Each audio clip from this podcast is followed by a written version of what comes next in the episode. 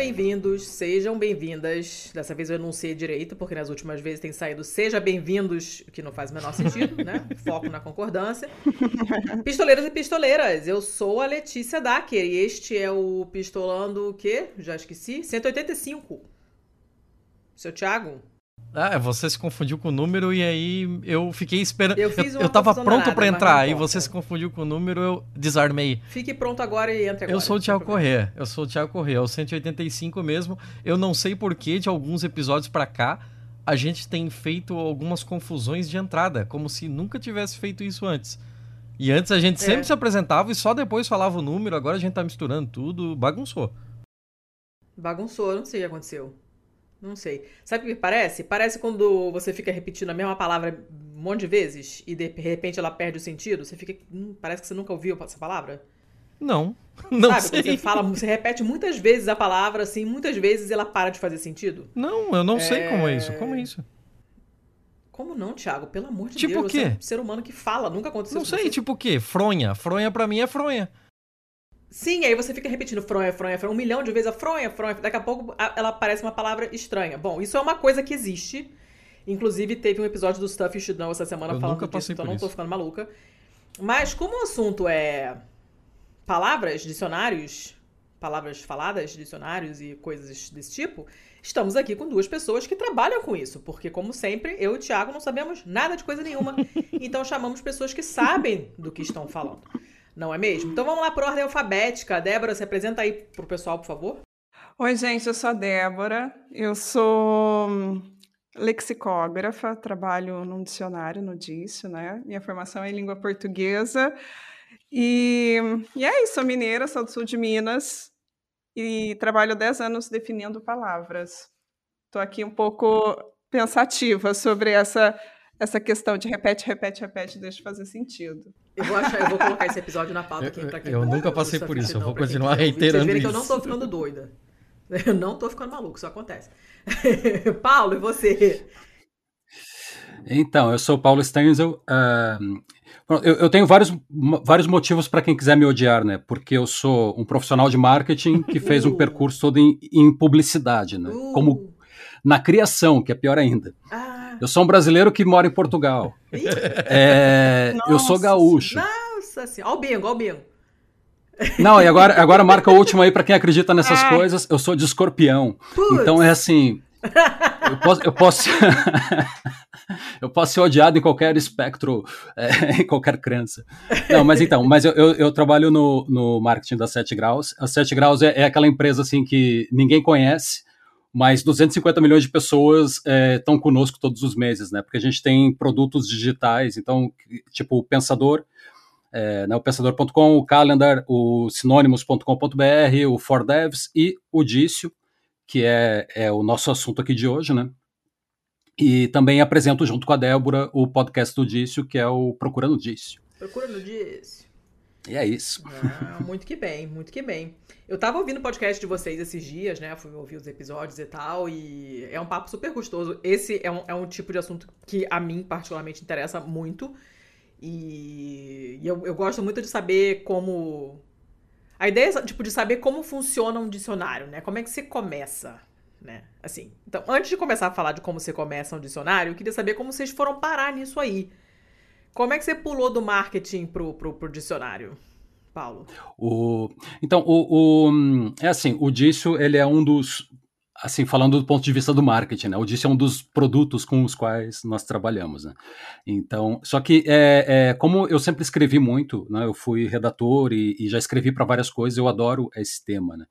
Então, eu tenho um carinho muito especial, assim, pelo Dício, pelos sinônimos, e em conversas de trabalho com a Débora, assim, sempre a gente teve muita sintonia, assim, de pensamento das conversas.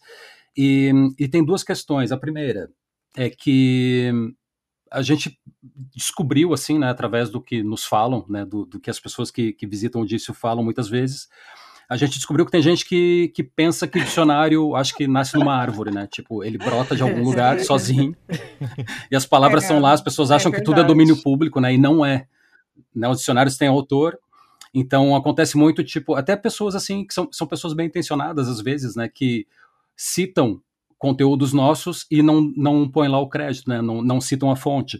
E a gente vai lá e diz assim, ó, oh, pessoal, põe a fonte aí, por favor, né? E, e as pessoas ficam super constrangidas, que assim, é sério, ah, eu não sabia que tinha que pôr. Claro que tem que pôr, né? É um, é um conteúdo né, que é produzido e não nasceu do nada.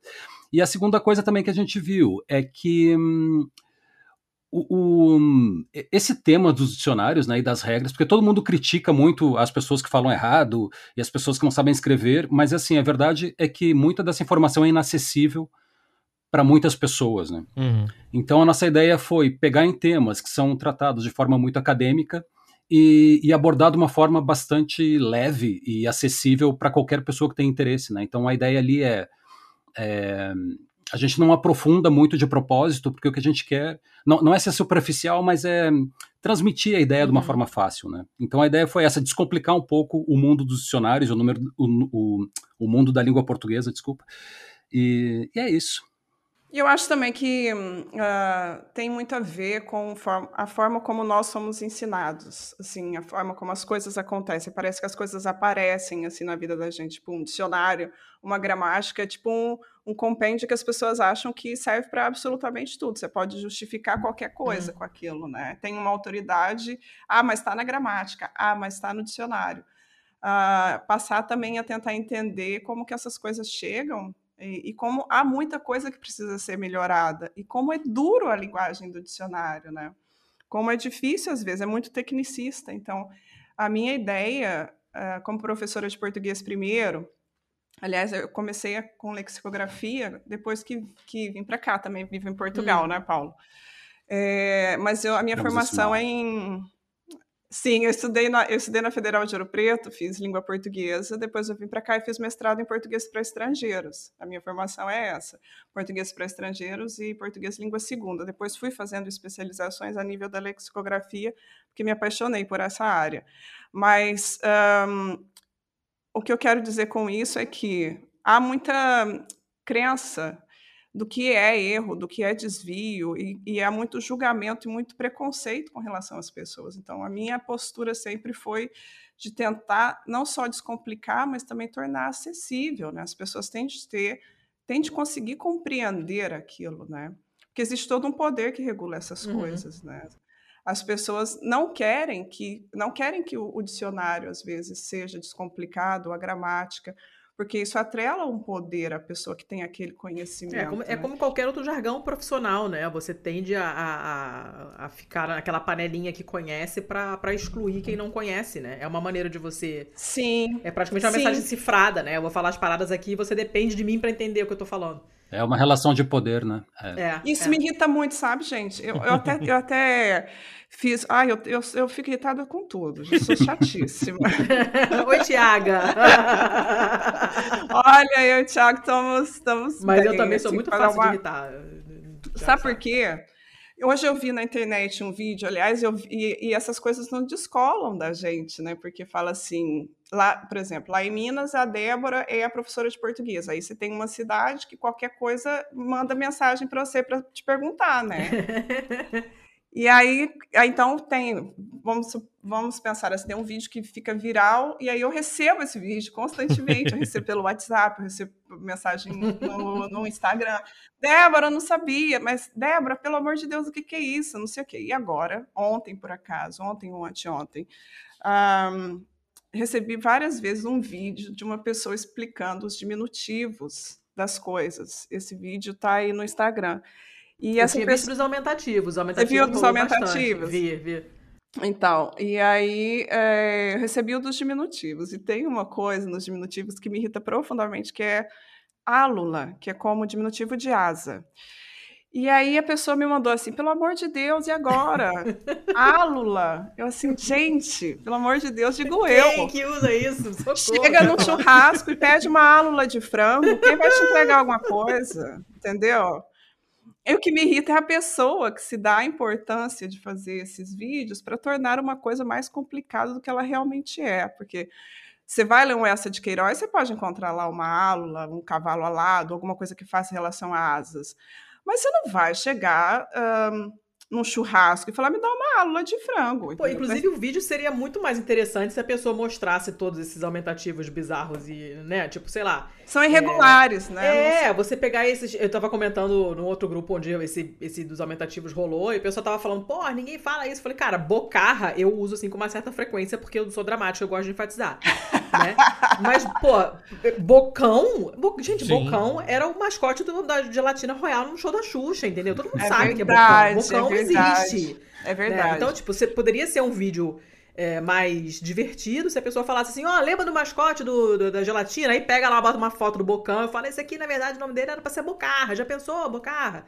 Já pensou uma aula de frango no, no, no churrasco? Mas tem aí todo um contexto, né? Tem é, um... tem maneiras de você. Você não precisa fazer uma lista de coisas para dizer assim, olha só quanto eu sou foda e você não sabe, né? Você pode dar, botar como curiosidade e deixar as pessoas é... É, achando graça, né? E de repente tem uma maneira melhor de fixar, né? De lembrar, né? E aí, a Letícia? Aula de frango, todo mundo... ninguém vai esquecer da aula de frango. Não, não, nunca mais, gente. Guarda essa aula aí.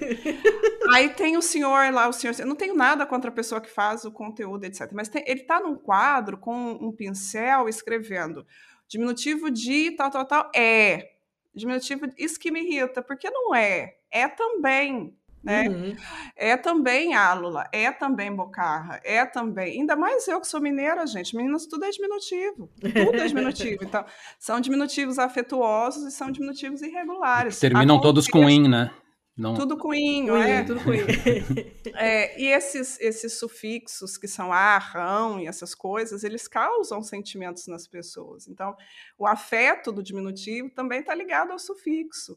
Então, é preciso explicar as coisas. Não é à toa que você prefere bocarra do que bocão para enfatizar uma Porque coisa. é muito mais dramático, né? Você fala minha cabeçorra.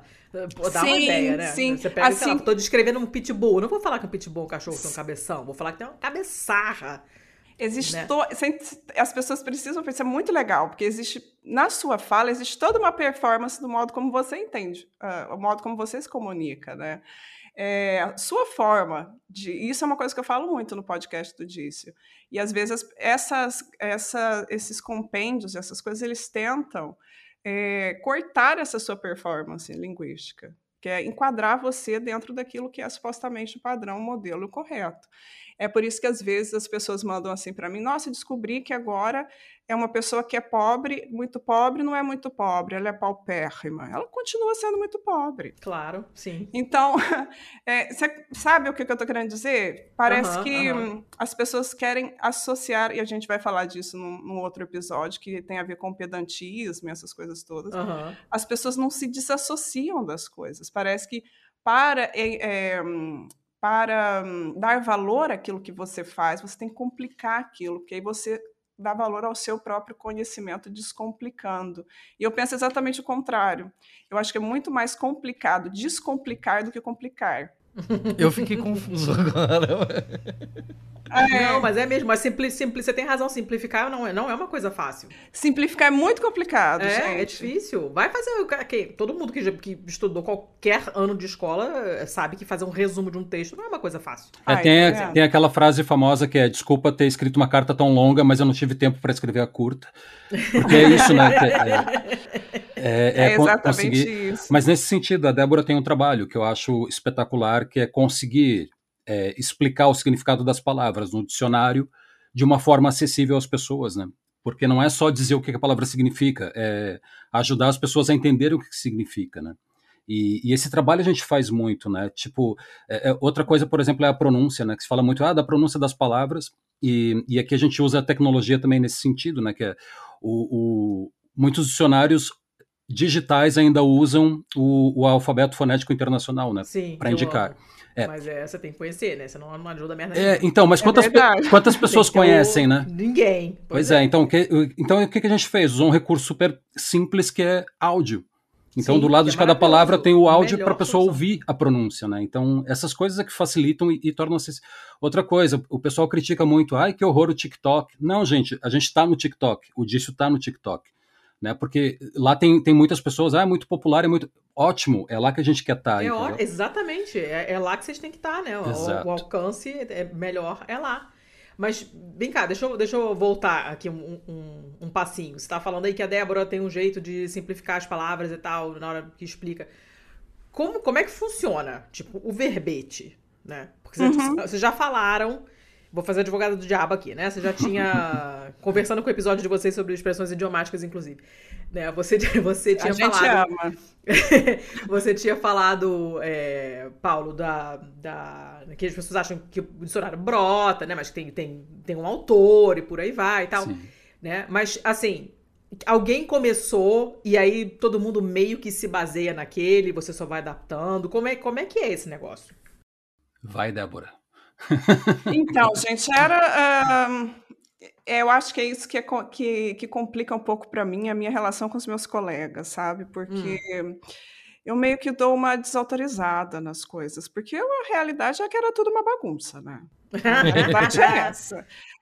E aí, um, um freire, um conde português, encomendou, né, uma lista de chamado, um uma, desculpa, uma lista de palavras, um glossário, ahn, e, e foi feito a partir disso, a partir de uma encomenda, ou seja, Hum. veio um estudioso para cá e começou a fazer essa listagem dessas palavras, né? Porra, Então, trabalhinho de corno, hein? sim, total. Nossa Senhora. E começou, a, se eu, se eu não estiver enganada, 1712, foram, eh, que foi, saiu o primeiro, o primeiro glossário de língua portuguesa, a primeira gramática de 1560. Gente, Então- tudo isso? Nos outros países de outras línguas europeias são de, de quando? É mais ou menos tudo a mesma época, na Ah. realidade, porque aí, por exemplo, a França começa uma coisa, a língua portuguesa vem atrás, entendeu? Geralmente aí A modzinha, a modzinha. É, gente, geralmente é assim que funciona. Então, houve essa necessidade, mas muito tempo depois que a, muito tempo depois que a língua portuguesa já estava, inclusive, em outros territórios além mar, né? Para a gente não entrar aqui nas, nas nomenclaturas do que, que nós chamamos, gostamos de chamar dessa, dessa, dessa postura, né? De ir além mar. Olha que bonito. Vamos ficar aqui no Vamos ficar aqui nesse, nesse eufemismo. Gostaram? dessa. Dessa. Enfim, né, gente? Vamos aqui no enfim que funciona para tudo. E aí, ah, a partir disso, os outros dicionários foram replicando essas listas, né? E coisas foram acrescentadas. Então, eu dou esse exemplo no podcast. Tem a palavra. Carcamano signi- significa várias coisas que uma coisa tem nada a ver com outra, né? E hum, aí as- passaram, essas, houve a necessidade disso e, e foram acrescentadas outras listas, outras palavras e outras coisas e tal. No Brasil, isso chegou da mesma forma, né? Ah, o Brasil só teve os primeiros livros, livros impressos com a chegada da imprensa, com a fu- fuga, né? Vamos falar assim, gente? Com Foi, né? é, foi, Foi, o que foi, aconteceu, é a realidade, né, gente? Eles foram para lá fugidos e levaram nessa altura, né, a imprensa. Então, a gente está falando final do século XIX, né? Início, do, não, desculpa, início do século XIX, né? É isso mesmo, gente? Me ajuda aí. É isso, isso, Ai, isso. Os lexicógrafos são vocês. Mas eu acho que todo mundo E aí- concorda que foi fuga mesmo, né? Acho que a única pessoa que É. não Ah. concorda é a Maria Louca lá, né? É, não, não, mas tem uma frase, tem uma frase dela que é espetacular, que é não vão tão rápido para não, pensarem que estamos Aham, fugindo. Exatamente, era disso que eu tava pensando. assim. Eu acho que só ela que tinha essa Fiz ideia. de costume, né? Fiz de costume. Gente, Olha, a eu até- propósito, desculpa, Débora, só que o, o momento curiosidade, é, vocês sabiam que a expressão Maria vai com as outras vem da Dona Maria? Vem, da, vem das, das acompanhantes dela, né? Que é da- Exatamente, é. Nossa, gente, será que ela era louca mesmo? Eu fico me perguntando Hum. isso. Toda vez que personagens mulheres na história são chamadas de louca, eu já fico com 12 pulgas atrás da orelha, porque. Gente, eu né? sei que ela está intacta, porque essas notícias a gente vive recebendo, né? De ah, essas fofocas imperiais que insistem em aparecer nas- nos nossos feeds Como aqui. assim intacta? É... Uai, gente, ela não. Ela é tipo uma múmia. Abriram esses dias a- a- o, o- Eu ia falar sarcófago, olha que horror. Abriram o túmulo. Se é uma múmia, faz sentido. Tô aqui com. Mas não, não, nada a ver, uma coisa tem a ver com outra, pelo amor de Deus, sou lexicógrafa. Pode. É, E ela tá, tipo, com a pele. Com a... Você, você vê, né, que ela não foi completamente. Não se é, decompôs. decompor- É, Sim. quer dizer, né? Não sei se isso- direitinho ela. Joguei essa informação aí, mas não tem nada a ver para variar, né? Mas Pô, mas é sempre bom saber, é sempre bom saber. Mas a gente estava falando, a gente estava falando da, do, do, da, da, impressão, né, dos dicionários, dos Exato. livros quando Sim. E sabe uma coisa, gente, que me irrita também demais, é esse negócio dessa cultura muito masculina por trás dessas coisas. E aí quando o Paulo fala, ah, o, o, dicionário, é, as pessoas acham que está pronto e não sei o quê, mas sempre parte do pressuposto que é um homem que faz, né? Porque essa cultura começou pelo, através uh, dos homens, né? Então foi um conde que, que, que fez o, o encomendou para um padre que fez o dicionário, aí está tá ligado à igreja, esse, esse modelo todo eclesiástico de informação, e não sei o quê. Então, quando você fala que você trabalha num dicionário, você é relativamente jovem, que eu me considero assim um pouco jovem, é, causa um estranhamento, né, nas pessoas por ter também essa essa cultura. Eu dou um exemplo muito simples disso. O dicionário Michaelis não é Michaelis à toa, né? Hum. É, é, um dicionário que optou por ser Michaelis, mas é Carolina Michaelis. Né? Ah, olha só! Então, o nome dos dicionários são todos também masculinos, né? Existe Sim, toda essa... Aurélio, Aurélio quem, quem, a minha geração inteira estudou com Aurélio. Uhum, é... Sim. Eu ia fazer esse contraponto justamente pensando no Aurélio. De tipo, bah, Hum, pra gente aqui é muito automático pensar no Aurélio, né? É, é. Então, talvez por isso ficou essa associação. Mas eu não sabia dessa do Micaelis. É uma, é uma, é uma linguista portuguesa, Carolina Micaelis, até nome do metrô aqui no Porto. de uma estação, é. Ah, é, olha só. Ela, de uma estação, sim. Ela, nossa, foi uma gênia, né?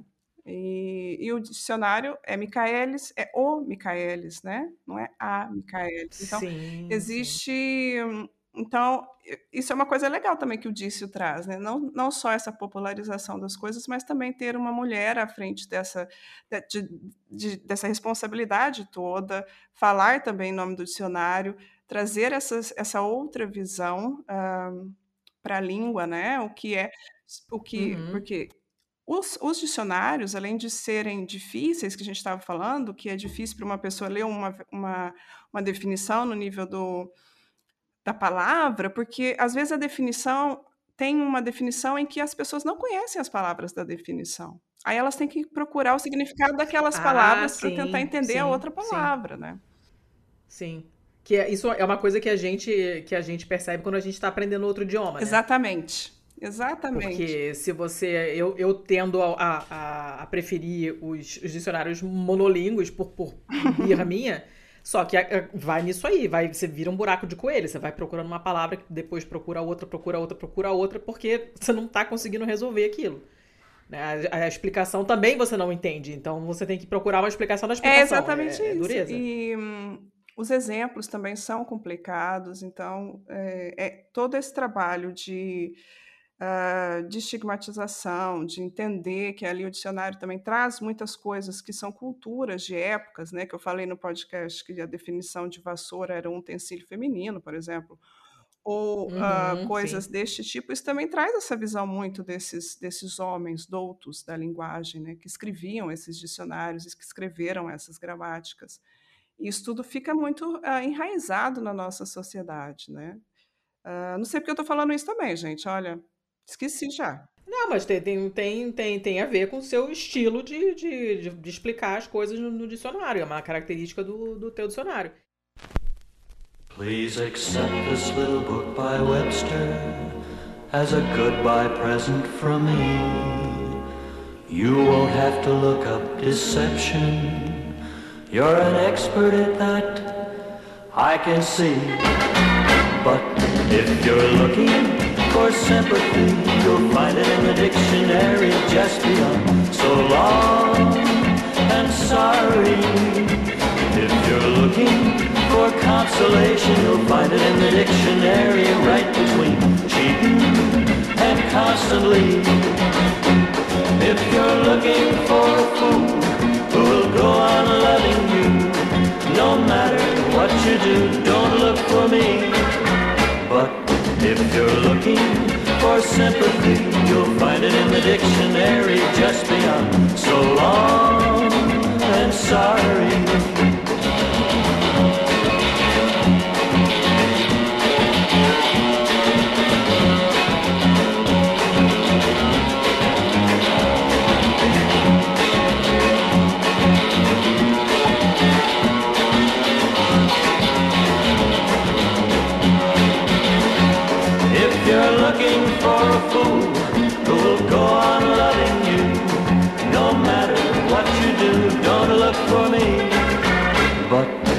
You're looking for sympathy, you'll find it in the dictionary just beyond. So long and sorry.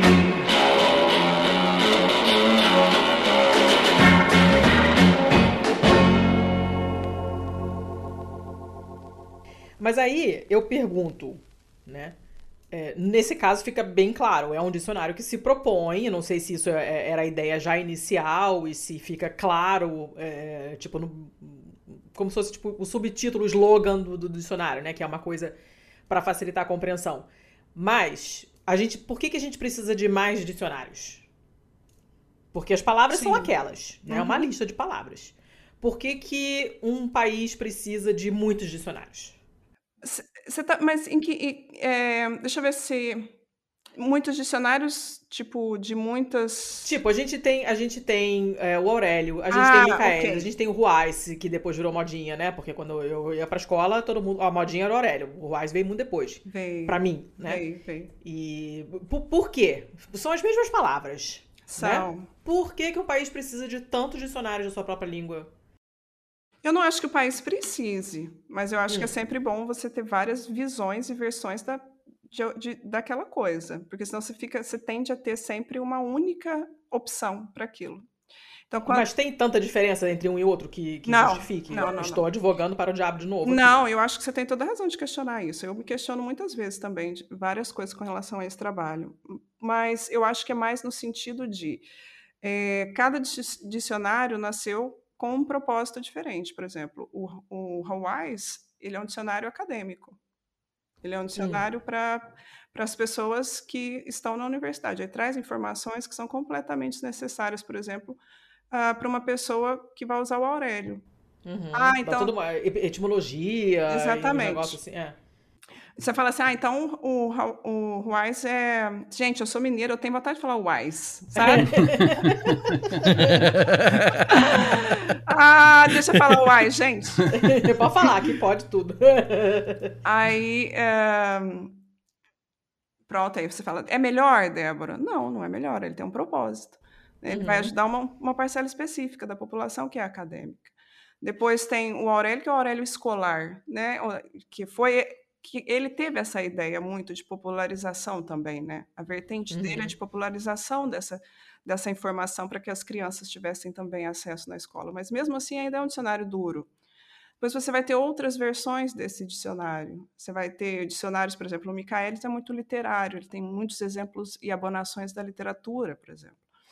Então, é, uma pessoa que, que quer ter abonações, talvez procure o Michaelis hum. para isso, porque Uhum. Então, existe todo, todo um propósito. Esses dicionários nasceram de outras visões sobre aquela mesma língua, mas não, não há muita diferença entre um e outro. Não, e o ninguém... nosso. Esse tipo de. Desculpa, Desculpa. não, só para complementar que o nosso, como proposta, ele, ele já nasceu digital, né? Ao contrário dos Sim. outros todos, uhum. o nosso, ele, ele. Entre todos, esse é o único que nasceu digital, né? Então ele não Sim. foi transposto do papel para o digital, ele já, já foi feito para aquilo. Sim, né? então tá Sim. ele está totalmente adaptado para esse tipo de consumo, é, é, de consulta, né? É, desde o uhum. início, que a ideia foi essa, que é, é tá, tá para esse público, tá para essa, esse hábito de consumo. Então, Sim, quando eu, quando eu comecei a trabalhar no dicionário, eu tô, eu tô no Dício desde uh, é, 2012, é, o Disse não tinha essa, esse rompante todo que ele tem hoje, né? Essa, não só a nível estético, mas também a nível da palavra. Hum. Ele, ele era um dicionário, uma replicação de outros dicionários online, né? Ah. Então, todo esse esforço, todo esse trabalho de tirar estes problemas que os outros dicionários todos têm, que é assim, gente, é muito, é muito chato.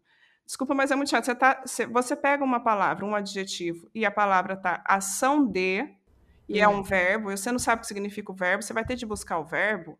Aí o, o, a palavra começa com D, o verbo é com Z, você vai folhear até o Z para você saber o que significa o verbo. Entendeu? Aí a, a criança fala, ai, pelo amor de Deus, mãe, que significa isso? Ninguém aguenta. No dicionário online era mais ou menos a mesma coisa. Você tinha ali a definição, que também era, por exemplo, é, dá um exemplo. Gente, olha, exemplos não tem, porque eu, eu tenho Alzheimer seletivo total, né? Quem nunca? É, dar um exemplo de um verbo que é uma, uma palavra que é uma ação de um verbo. Sei lá. Estou aqui com o dicionário na minha frente. Porque é completamente desmemoriada, né? Nossa, falando da Maria, deixa eu ver aqui. Uh, ascensão, por exemplo. Hum. Essas palavras que terminam em ão geralmente são são palavras derivadas dos verbos, né? Ah, tá. Ascensão. Tá. Ascensão vem de acender. Isso. Aí você vem, ação ou efeito de acender. Era só isso, a definição. aí, por acaso, acender tem a ver com ascensão. Aí você vai lá no A, e aí você vai, no caso do dicionário online, você ia digitar acender. Aí você podia chegar no acender e o acender ser também uma palavra derivada de outra. Aí você ia ficar nesse loop infinito, digitando ali até você, sei lá, dar um murro no seu computador e falar assim: não quero mais saber o que significa essa palavra. Acender, ver ascensão, Isso. né? É, isso, É um inferno exatamente. isso. O mesmo. Ai, que raiva. O mesmo que. Quem que aguenta? Você vai numa palavra e está lá escrito o mesmo que outra. Mas, gente, pelo amor de Deus, eu não quero saber a outra, eu quero saber essa. Então, essas coisas todas a gente foi limpando do dicionário, né? Uhum. Então, você vai ação, o efeito de ascender, de se mover de baixo para cima, elevação. Isso tudo são coisas que nós trouxemos, né? É, para o dício, porque, porque a pessoa tem, ela tem o direito de entrar no dicionário. Tá vendo? É porque eu sou irritada. Se eu fosse uma lexicógrafa calma, eu ia falar assim, desculpa o palavrão, eu ia falar, foda-se, vai ficar ali, ação e efeito de acender, ponto, ok, se vira. Mas não, você Mas eu acho, cara, isso, isso é um cuidado que todo mundo que, que estuda muito determinado assunto acaba meio que perdendo, né? Porque você tá acostumado a frequentar pessoas que estudam a mesma coisa que você, o que você lê, tem aquela terminologia toda, tem aquele jargão, aquilo fica natural pra você. Você esquece que as outras pessoas não sabem daquilo, né? Essa essa é, é, tipo, eu, eu super entendo, né? E é difícil, por isso que a gente fala que é difícil simplificar, porque é difícil mesmo. Principalmente quando é um assunto que você domina. É, eu não, não domino nada, mas eu, eu vejo a dificuldade dos outros que dominam e que eu fico, cara, calma, pisa no freio porque não tem ideia do que você tá falando. Meu irmão, meu irmão é defensor público. Às vezes a gente tirando dúvida com ele, pô, me explica aí uma parada, uma notícia aqui de direito que falaram não sei o quê. Cara, ele explica o negócio, ah, tá, porque parece que ele tá falando com um colega de trabalho dele. Ele esquece que a gente é burrinho, não sabe das coisas, entendeu? Mas É não, difícil, eu não acho que você seja burra, Letícia. Olha eu, você é advogada do diabo agora. né? Mas você entendeu o que eu tô falando? Tem- é, é difícil, né? É difícil mesmo você simplificar. Você esquece. E, e como, como que se faz? Você esquece que você tá falando com uma pessoa, você esquece como é que você era antes de você co- conhecer aquela terminologia toda, né? É, então, assim, de uma certa forma eu até entendo, e isso torna o teu trabalho mais louvável ainda. Só que, assim, é, você, eu acho que você é possível, inclusive pra quem quer deixar. Eu quero deixar o ato de acender no seu. bele- Beleza, mas aí você bota entre parênteses o resto da explicação. Sim, eu acho que é uma Né? responsabilidade que você tem com as pessoas que usam o dicionário, né?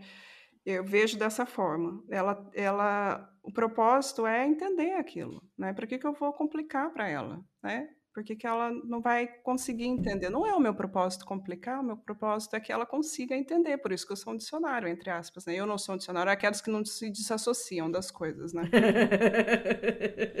Mas é, é para que ela entenda este propósito. Ela tem o direito de no dicionário entender o que, que aquela palavra Claro, significa. claro. Te- Teoricamente ele serve pra isso, né? Sim, Pra te explicar o que, que significam as palavras que você não conhece.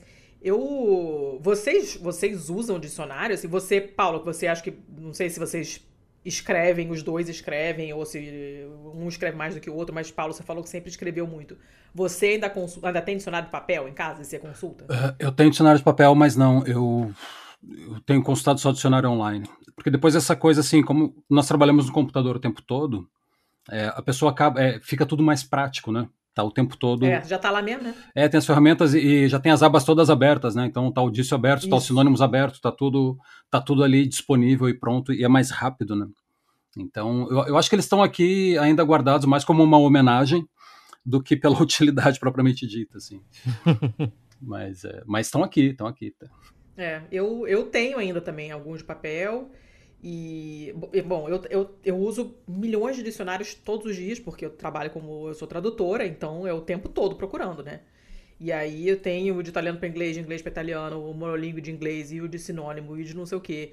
é, o dicionário médico, o dicionário de arquitetura, porque de vez em quando aparecem umas coisas de arquitetura para traduzir, e a Wikipédia, e aí você acaba usando como dicionário coisas tipo site da IKEA, em várias, várias línguas, porque, é, é, sei lá, às vezes eu tô traduzindo um negócio pro inglês americano, e eu sei como é que o inglês britânico chama aquele pedaço da cama, porque eu conheço o site da IKEA em inglês britânico, já fui lá procurar, e a palavra é aquela ali.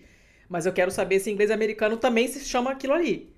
Porque o cliente pediu inglês americano. Aí eu vou no site da IKEA.com americana para procurar. Né? Ou então, mesma coisa na Wikipedia, o nome de um, sei lá, uma comida, é, ou o nome de um bicho, porque apareceu o nome científico no texto e eu preciso dar o um nome comum. Né? Então, outras coisas podem funcionar como dicionário também, na verdade, né? Tipo, nesse, nesse caso, eu, eu transformei os, os vários, várias versões do site da, da, da IKEA no meu dicionário para saber quais são as variantes de cada, de cada língua, né? É uma boa e eu técnica. acabo usando também os sites, né? Apesar de gostar dos meus dos meus de papel, mas eu olho para eles e falo, amigo, não vai dar. Você ocupa espaço na escrivaninha. A rinite não, permite, né, que eu te abra É, eu depois nem de tanto tenho tempo. rinite, cara. Nem essa desculpa eu tenho, é porque realmente é uma questão de jogo pura e simples de praticidade mesmo. Eu tenho, gente, tenho vários. Faço coleção de dicionário. Adoro. E eu tenho desde muito, muito pequenininha. Minha mãe me deu um quando eu era criança e falava tudo, vai procurar no dicionário, né? E, o- e é a- irônico a- trabalhar com isso. É, não, até as nossas as nossas discussões nas nossas gravações são assim, Débora, para com os papéis um pouco. Porque tipo, Ih, gente, sou, sou arcaica. Sou arcaica total, sou vintage, aquela. tudo escrevo, tudo escrevo antes e bato os papéis. E o Paulo, Débora, olha, sem condição, mas aí eu imprimo para poder ler direitinho, para poder falar. Ih, velha, né? É, Quem eu só faz peço para ela parar de folhear um pouquinho perto do microfone, porque às vezes é bom. sabe? É, é, é. Outra coisa que, que a gente vai colocar também, que os impressos ahn, pecam muito, são imagens, né? Agora o disco também tem imagens, assim. Horrível definir plantas, gente. É horrível. Nossa, meu Deus, sim. Né? É horrível você, você falar angiosperma, não sei o quê. Gente, pelo amor de Deus, que, né? É, que- o pistilo do fulano de tal. Tiago, então, gosta dessas coisas, ó. Eu não entendo nem olhando o vídeo, eu vou entender com frase. Tá vendo, Thiago? É ótimo, porque é exatamente isso. Como é que você vai definir uma planta? Né? É, quer dizer, definimos as plantas, obviamente, né? mas se tiver ali uma imagem daquela planta, é muito melhor. Ah, né? são outros 500, são outros 500. Ah, é um animal, sei lá, um vírus, uma bactéria, algo assim, né? Tem ali uma imagem que, que vai poder te ajudar também a compreender aquilo. Porque essa construção do conhecimento passa por muitas coisas, né? Não é só a nível. Tô com um cacoete linguístico, gente, que o Paulo fica irritadíssimo. É, Qual que é? É, A nível, Paulo? É, a É, nível? Ai, meu Deus. eu tava a nível. Já estava querendo xingar, né, Paulo? já, mas como nós estamos aqui na casa dos outros, eu achei melhor Olha, ficar eu confesso que eu estava me coçando aqui já também. A nível, não é? Ai, gente, É. ai, gente, me corri, pelo amor de Deus. É que é sazonal essas graças desses cacoetes que eu tenho. Às vezes é a nível, às vezes. Tipo, nunca tive, porque sempre. Olha, tá vendo? Eu tenho, tipo, eu, É? eu, eu tiro vários na, na- na edição. Ai, tira pra vantagem. mim, gente, o a nível. E, Por favor. Ah, não vou tirar, não, porque você vai ficar, vai ficar pro lore É basta esse caipirias meu, que eu não perco de jeito nenhum, por convicção, que fique claro. Que eu... Ah, o meu, mas, mas isso aí, cara, pra mim é questão de honra também. Não Eu é? vou morrer, eu sempre falo, a minha lápide vai estar escrito, é biscoito, porra. Vai Sério. ser, vão ser as minhas últimas palavras no leito de morte. Eu faço questão. Inclusive, eu briguei essa semana, briguei com dois velhos que estavam jogando bituca de cigarro no- na calçada. E eu dei um esporro, dei um esporro nos dois. Foi todo em vocabulário português europeu, Que Porque eu bom, gente. queria ser Adequou, entendida, adaptou. adaptou. mas foi com o meu, mas foi com o meu sotaque carioca. Entendeu? Porque não tem essa, não. Ah, vai tomar banho. Ô, Thiago, tu tá muito quieto aí, menino. Gente, é mesmo. Não, eu tô, eu tô ouvindo, pô, mas assim, uma coisa que eu me peguei pensando aqui foi de como é que funciona pra inserir um novo verbete. Assim, a gente tem agora cada vez mais um praticamente um dialeto virtual ali, tem uma cacetada de coisa nova que está sendo falada pelo pessoal por conta de comunidade de jogos, por conta de é, subculturas virtuais e tal, né? E algumas delas acabam estourando essa bolha e viram coisas muito maiores. Eu acho que todo mundo aí já viu alguém falando. É, alguém que morreu que foi de arrasta pra Já cima. vi, gente. Foi de comes e que eu achei sensacional. Eu levei um tempão pra entender porque eu não uso eu não uso Instagram, mas depois que eu entendi, cara, ok, ok, já já peguei. E, e tem várias delas, sempre teve, mas agora elas se renovaram, né? Agora ninguém mais fala em vestir o paletó de madeira ou de comer capim pela raiz. Agora é foi de arrasta pra cima, virou camisa de saudade. Foi de comes e bebes. É, é, então, assim, para colocar novas palavras, expressões idiomáticas, esse tipo de coisa no dicionário, é, isso é deliberado? Isso é como é que como é que se toma a decisão de introduzir um novo verbete? Todo ano a gente ouve lá que ah, o Merriam-Webster colocou como palavra do ano não sei o quê.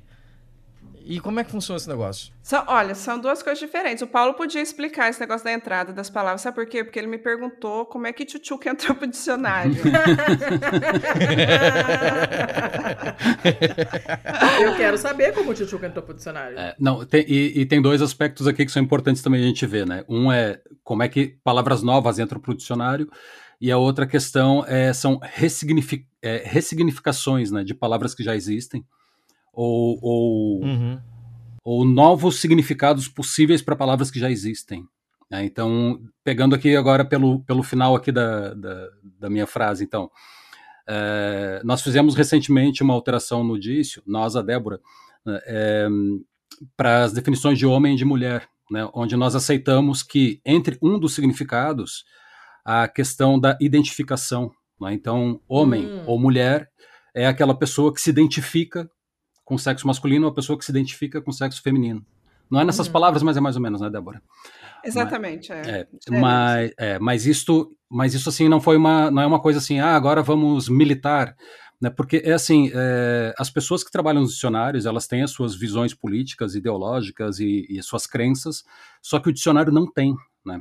E a gente tem que separar muito bem isso, né? A gente não pode politizar um dicionário, né? Porque isso não seria uma coisa, é, seria desonesto até, né? Seria um desserviço fazer isso. Uhum. É, então a gente é preciso ter esse cuidado. Seria um dicionário. tá, para, deixa. Não, não, mas é- Ai, é, é, porque é, é porque chega num, num momento que as- essas discussões elas se elas se confundem um pouco, né? Depois a gente pode falar um pouco aqui de cancelamentos e, e, e de pessoas que, que procuram né, coisas para criar aqui polêmicas, mas só voltando aqui nessa definição de homem e mulher, quando nós fizemos, é, então o dicionário, o Oxford, é, quem mais já tinha feito, Débora? Acho que o Merren também já tinha feito. Também, né? É, mas, Sim, isso, mas- Vem, isso vem tudo de um entendimento, né? Ou seja, é, cientificamente, né? Há, há- há estudos, né? Há, há artigos científicos que dizem assim, ah, ok, a, a identificação, né? O, o- essa questão de gênero não é uma questão apenas é, psicológica, né? Então já se definiu que é uma coisa mesmo genética, né? Não, não Uhum. hereditária, mas genética. E, hum, e pronto, e a partir daí o dicionário diz assim, ah, ok, então se há esse entendimento já pode existir isso. E nós assim, ok, se há um entendimento universal, internacional, nós podemos assumir isso também. Não é? É Uhum. óbvio que teve gente que parabenizou, teve gente que não gostou. É, eu ia reclamar se, teve, se alguém teve é, a Ah, sempre de, tem, de- de sempre reclamar. Tem, tem, tem isso e tem gente que está sempre querendo mudar significado de palavra, né? Sim. Sério? Sim, sim. É, É igual a pessoa que constantemente. muda as coisas na Wikipedia. Tipo, tipo o quê? As pessoas escrevem falando o quê? Ah, Eu, as eu- pessoas. peraí, eu, eu não esqueci, eu não esqueci a, pergunta do Thiago, que né, Eu- eu- foi uma eu volta escrevi. aqui. Já Eu voltamos. pode falar, pode falar que eu volto no Thiago depois. Continua aí, segue o fluxo. Não, mas, não, não, mas ia, ia falar agora, Débora, da, dessa questão das pessoas pedirem para mudar Tipo, imaginem, em 2021, a palavra mais pesquisada no dício foi genocida. Ah, Então, e foi assim, foi. Imaginem, é, todos os anos, o dício tem mais ou menos é, um milhão de consultas por dia, né? São feitas no dício. E hum, naquele ano, a, a palavra genocida teve 4 milhões e meio de pesquisas, assim, foi completamente fora da, da curva, né? E, e muitas Uhum. pessoas escreveram para lá para nós mudarmos o significado de genocida. Né? Tanto pessoas, tanto pessoas que apoiavam como pessoas que criticavam. Entendem por que, que, por que, que não, se, não se pode politizar o dicionário? Porque né, to, todos querem isso, né, mas nós não podemos mudar o que, que aquilo significa. Né? Aquilo significa o que significa. Tá. Uhum. Né? Então, Tanto quem apoiava quanto quem criticava? sim, eu- Quem apoiava provavelmente Que queria que loucura. colocassem exemplo, Bolsonaro. É, quem- Não, não, Cara, é, não, não, não chegou a velho. tanto, mas queriam. é, basicamente, as pessoas é, querem direcionar para um lado que elas possam dizer assim: ah, tá vendo como ele não é? Ou tá vendo como ele é? Uhum, uhum, entendi. Né? Só que a palavra não vai mudar Caramba, por causa velho. disso, né? Então, esse é só um dos exemplos. né? Mas, gente, com a definição que tem hoje para bom entendedor, né? Isso que me impressiona, assim, cara, sério que ainda precisa de mais alguma coisa? Sim. E, a... e, e agora, só para responder a pergunta do Tiago, depois eu te passo a bola, Débora. É, por uma palavra. E aí, Débora, agora também me corrija se eu tiver, né? Porque eu sou só, eu sou só um- um- uma pessoa de marketing, né? Aquele que não entende nada, mas fala de tudo.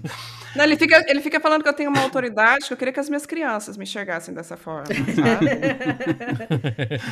Mas então, mas uma palavra para ela entrar no dicionário é assim, o dicionário é, não é o dicionário, não é que as pessoas dizem assim, ah, para uma palavra existir ela tem que estar no dicionário, é o contrário.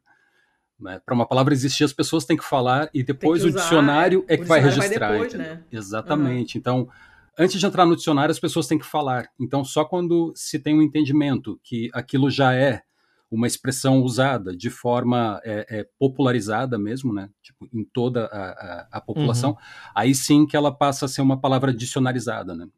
Então,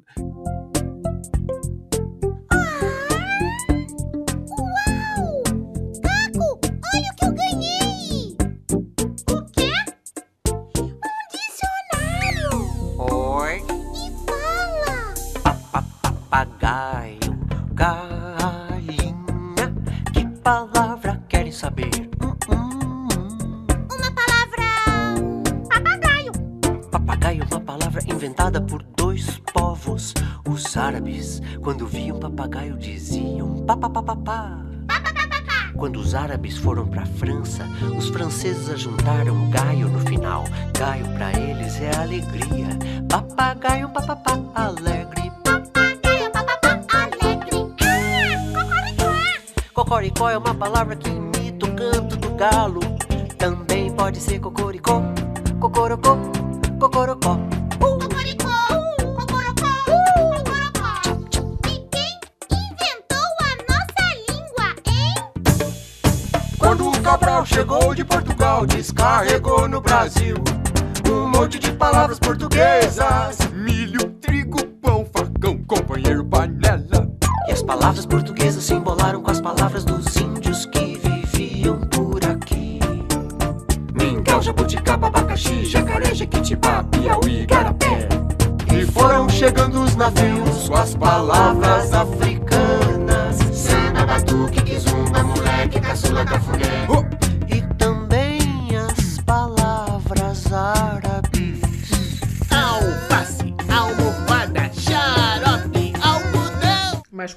régua, a régua? Tipo, quando que você considera que uma palavra já é digna de entrar no dicionário? Então, há alguns critérios que, que trazem sinais de que essa palavra vai ser dicionarizada. Né? E há também outros mecanismos que regulam essa dicionarização toda. É, normalmente é bem flexível até. É, ex- existe todo um processo em que você antigamente funcionava respondendo a pergunta do Tiago. ah, isso- essa palavra tinha de estar registrada em algum nível ah, impresso. Na literatura, Uhum. ah, nos jornais, ah, porque as pessoas criam palavras o tempo todo. Esse negócio do subir. ah, como é que é, Tiago? Arrasta pra cima? Arrasta para cima, isso é maravilhoso. São coisas que as pessoas vão criando, né? Partindo das experiências novas de, de cultura e não entrando Uhum. no processo de aculturação, mas a gente também depois pode falar sobre isso. Mas ahn, essas palavras novas vão trazendo também novas realidades, novas formas de usar as coisas, novos sentidos, né? Às vezes esses sentidos ah, viram uma palavra, uma expressão, e às vezes eles são acrescentados a outras palavras, como foi o exemplo que o Paulo trouxe da palavra homem e mulher, né? Ah, Vamos, vamos, vamos Uhum. fazer assim uma distinção, porque você também falou da palavra do ano, que é uma outra coisa que é separada. Às vezes a palavra do ano corre- é, coincide com uma palavra nova. mas nem sempre. Às vezes a palavra do ano é aquela palavra que vai uh, teve destaque naquele ano, ou seja, ela Hum. refletiu uma percepção social, uma, perce uma percepção política daquele país, que foi o caso do genocida, né? Um, muito pesquisada, né? Não foi não foi palavra do ano, porque nós passamos a fazer uma eleição o ano passado, né? A palavra do ano ano passado foi democracia, escolhida pelos Ah. users. Olha. Então, é, essa palavra, para ser uma palavra do ano, ela tem de refletir o momento histórico daquele ano. Então, às vezes, as palavras do ano dos outros dicionários, a nível mundial e internacional, refletem, é, e falando do inglês mais especificamente, reflete, pode refletir uma coisa que aconteceu, inclusive, no mundo, né? E, a- e a- olha eu com a nível, gente, corta. Mas a, a consciência já é importante, Débora. Estamos, estamos no bom caminho. Primeiro passo, primeiro passo é, É reconhecer. É, nossa, obrigada, gente, pelas pessoas viciadas em falar a nível. Estamos aí. É, Enfim, olha o enfim também.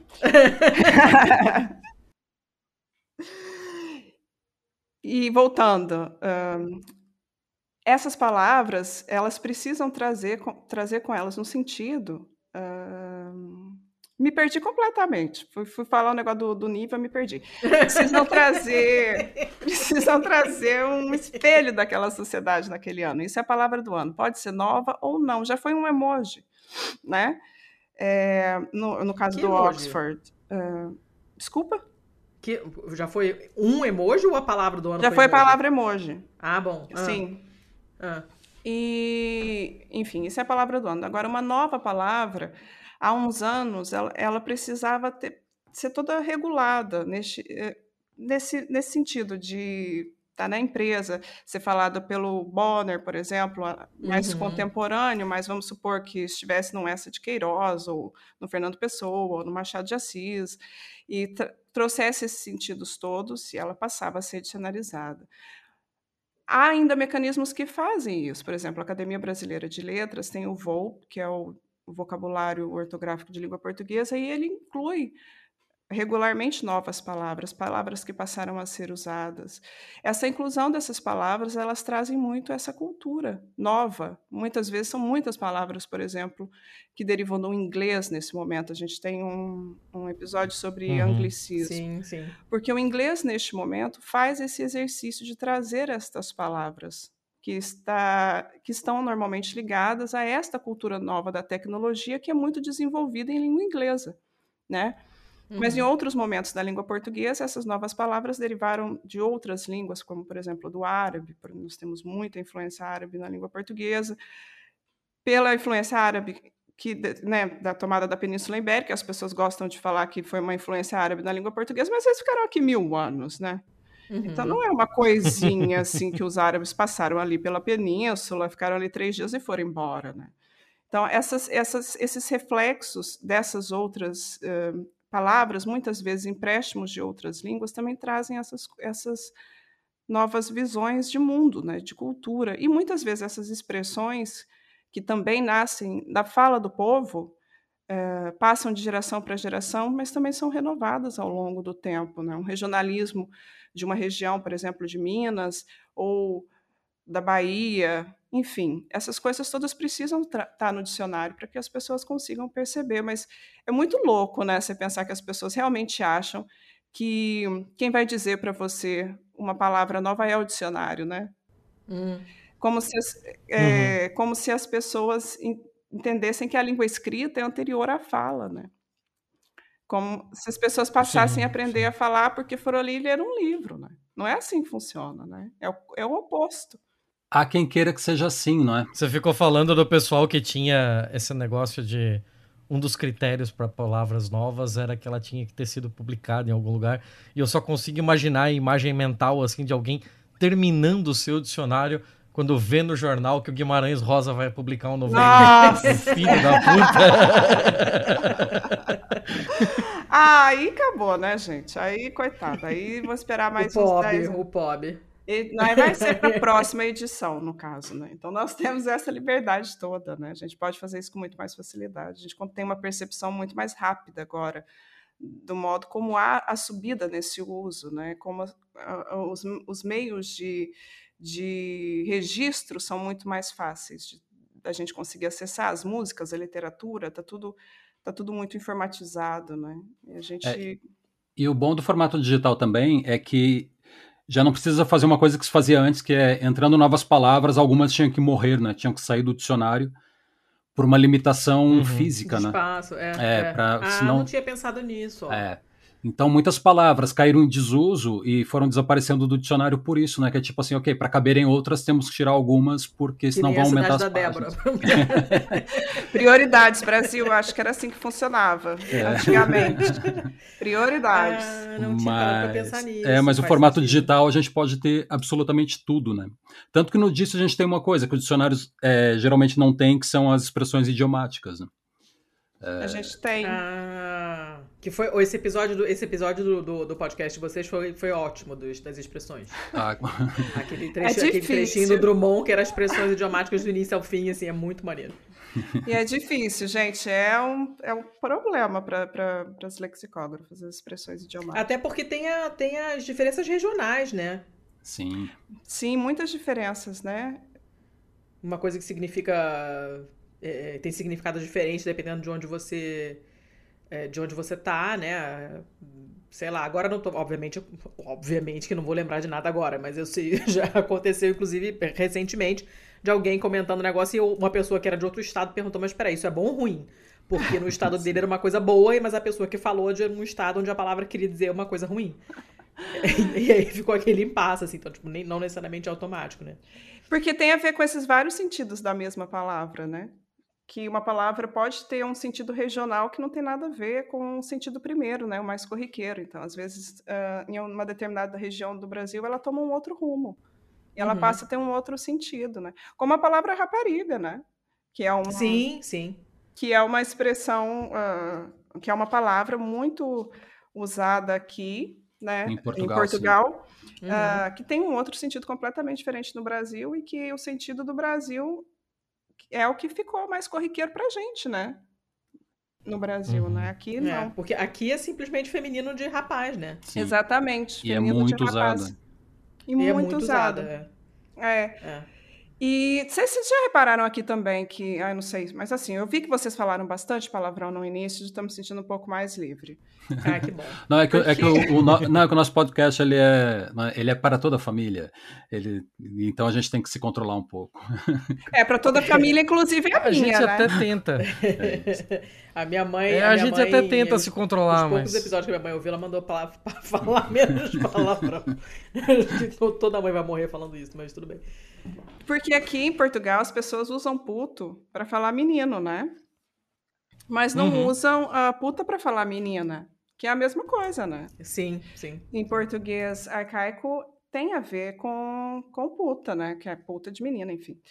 E eu fui pesquisar uhum. sobre isso. Eu, assim, tô no nível da fantasia, porque eu também questiono muito essas coisas que ficam aí escritas de uma forma muito irresponsável. Mas teve, a, teve toda uma influência grego-romana nesse, nessa nova acepção de puta, que vem de puta deusa romana da agricultura e dos bacanais dessa deusa. E aí, por isso, uh, passou o sentido pejorativo a palavra puta aqui. Mas por que, que eu quero falar isso? Porque a gente está falando das, dos vários sentidos das palavras que as pessoas entendem as coisas, e aí eu vou voltar lá na egotrip uh, do início, que é como as pessoas querem se ver também naquela palavra. E é por isso que chegam para a gente coisas como: eu não gostei desse sentido, eu acho que está errado, tem de mudar. Percebe, vai a petulância. Porque alguém chamou essa pessoa de tal coisa, ela foi lá no dicionário e viu o que, que aquilo significava. Ao invés de questionar a pessoa, ela vai questionar o dicionário. Mas, gente, Freud explica muito. É, aí vai. Eu, eu não concordo com a definição de plebe. Me chamaram, eu, eu acho que faz parte da plebe. Coisa maravilhosa. E plebe, eu acho que tá errado, tem que mudar. Não, me, não concordo. Então, é, do mesmo jeito que tem gente que concorda e fala muito bem, eu sou uma pessoa resiliente, esse dicionário está correto. Quer dizer, não é sobre você, querido, né? É essa questão que, por isso que a gente tem que ser o mais neutro possível neste a, nível das ideologias e tal, porque não é sobre mim, não é sobre Paulo, é sobre aquilo que é o mais corriqueiro, o mais usado. Mas há coisas que estão arcaicas e que precisam sim ser alteradas e mudadas. Há coisas que são hum, que já são consideradas erros. Já, não, já as pessoas não podem mais usar aquela pra- palavra com aquele sentido. Ah, mas esse- aquele sentido existe, é meu, é meu papel. Olha a dissociação, falando da egotrip mais egocêntrica do que eu, é complicado. É, tem de desassociar as coisas, né? tem de consertar, assim como tem de ressignificar, eu tenho de consertar outras coisas que foram passadas também muito a nível da crença, né? Os processos. você, tem, você lembra de alguma correção dessa, alguma alteração tenha Sim, feito? sim, sim. Lembro, por exemplo, a palavra macumba é uma palavra que sofreu um processo de pejoração ao longo dos anos.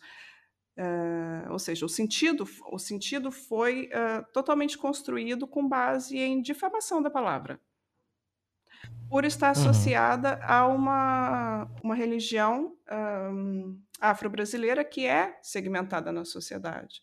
Então, a palavra passou a ter um estigma que ela não tem. Então, é, é o papel eh, do dicionário limpar essas coisas todas, no sentido de: olha, isso daqui é uma palavra que foi estigmatizada, a origem dela não é essa, ela significa isso. Mas pode ser usada nesse sentido, com sentido pejorativo. E você, vocês veem esse tipo de limpeza assim em outros dicionários ou vocês acham que é uma preocupação mais do dício? Eu acho que existe essa preocupação. ah, em outros dicionários, sim. Eu acho que há cada vez mais uma noção de Ai, que que, de que nós temos de, de acompanhar essas evoluções. Né? Não, não tem de partir eh, da sociedade, a gente espera que isso esteja cristalizado para poder. Nós também fazemos parte dessa mudança. Né? Nós também temos essa responsabilidade em algum nível de explicar, de elucidar, de fazer uma ressalva na, na, na definição, desde que isso fique comprovado. Há uma responsabilidade pela equipe editorial do Dício de existe aqui um, um conhecimento nacional, internacional, mundial. Então existe a nossa responsabilidade, esse trabalho é feito e nós alteramos. Ah, Mas não tem nada a ver com a egotrip da menina que pensa que tem que alterar a plebe, ou do menino que acha que genocida está com significado errado, ou da outra pessoa que não concorda que o sentido seja ressignificado e homem e mulher passe a ter uma outra definição. A Anitta, por exemplo, esses dias foi responsável por uma alteração no dicionário da palavra pa- patroa. Ah, E aí vem daquela fala do início de dos dicionários fazerem essas replicações. Muitas palavras no feminino no dicionário é esposa de tal coisa. hum, Né? Muitas profissões passaram a existir profissões femininas ou uhum. ah, papéis na sociedade, vamos dizer assim, e para o dicionário aquilo era feminino de ah, baronesa, esposa do barão, ah, entendeu? Essa era a Uhum. definição dessas palavras. Então, quando a Anitta vai a público e diz patroa o quê? Como assim, gente? Entendeu? É, Uhum. então há todo um processo de reflexão sobre aquele significado. Sim, a Anitta tem razão, essa palavra está com problema. E nós temos de pensar nisso e ver para alterar isso da melhor forma possível. Assim como existe a Anitta, existem outras, outros segmentos da sociedade que reivindicam essas alterações. Algumas são possíveis, algumas têm sentido, outras não. Tá vendo, Thiago? Às vezes basta a Anitta. Né? As pessoas pensam numa coisa super é, complexa. Mas basta como se fosse pouco na importância Não, mas que ela aí- tem, né? Mas Estou escutando, agora não quero mais escutar. Até que, pai. Então toca, pô.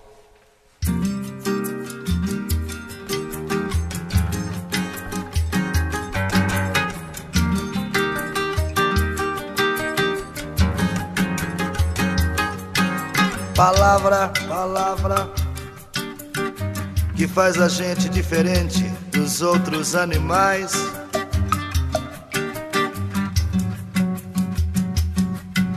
Palavra, palavra carregada de sentido para ter valor. Através da rotina de falar sem dizer, o substantivo perdeu sentido. Através da rotina de dizer sem querer, o adjetivo ficou sem motivo. Pois é, a proteína que alimenta o nosso papo. Pois é, tá se gastando como sola de sapato. Pois é, a gente ainda nem chegou no ano 2000. E o cartório registrou o dicionário faliu. Faliu. Faliu, faliu na Constituição, faliu no Evangelho. Faliu, faliu ali, aqui, além, com o endosso do Aurélio. Faliu, o dicionário faliu. Faliu. Mas aí eu vou trazer para a polêmica, para a grande polêmica dos tempos recentes, né? E aí, como é que está sendo discutido entre vocês e entre linguistas, entre o rolê todo, o gênero neutro, o pronome neutro? Eu, Ah. pensava, eu, eu pensava que íamos terminar esse, esse episódio sem entrar aí. Mas, pra- Pensou errado, otário. mas de- deixa, deixa eu só fazer aqui um, um, um, um disclaimer, né? um aviso, que é o seguinte: é, eu sou um. né, eu sou brasileiro e depois, isso, isso é muito interessante. Eu acho que todo homem brasileiro branco devia viver fora do Brasil alguns anos para entender o seu lugar no mundo, né? Para entender que ele não é europeu. Né? Que Uhum, quando ele chega sim. fora, ele descobre que assim, não, meu, não. né, esquece, ô latinozinho, esquece. Mas pronto. É, o que que acontece? Mas é, nós somos pessoas, né? é, é, brancas, né? Que, que vivem aqui. nó- nenhum, nenhum de nós é, é transgênero, né? Então a gente fala a partir de um ponto de vista é, é de quem vê de fora, né? E por que, que eu dei esse exemplo de morar fora do Brasil? É que assim, eu hoje eu entendo que há, há expressões que as pessoas usam e, e acham que não tem mal nenhum, mas só quem está na pele ali sentindo e diz que tem mal é que sabe o mal que tem, né? Então eu já fui ofendido muitas vezes por pessoas que não entenderam por que que estavam me ofendendo. Né, com as coisas que diziam, né? Então a gente tem que ter esse cuidado quando fala de racismo ou, ou de gênero neutro.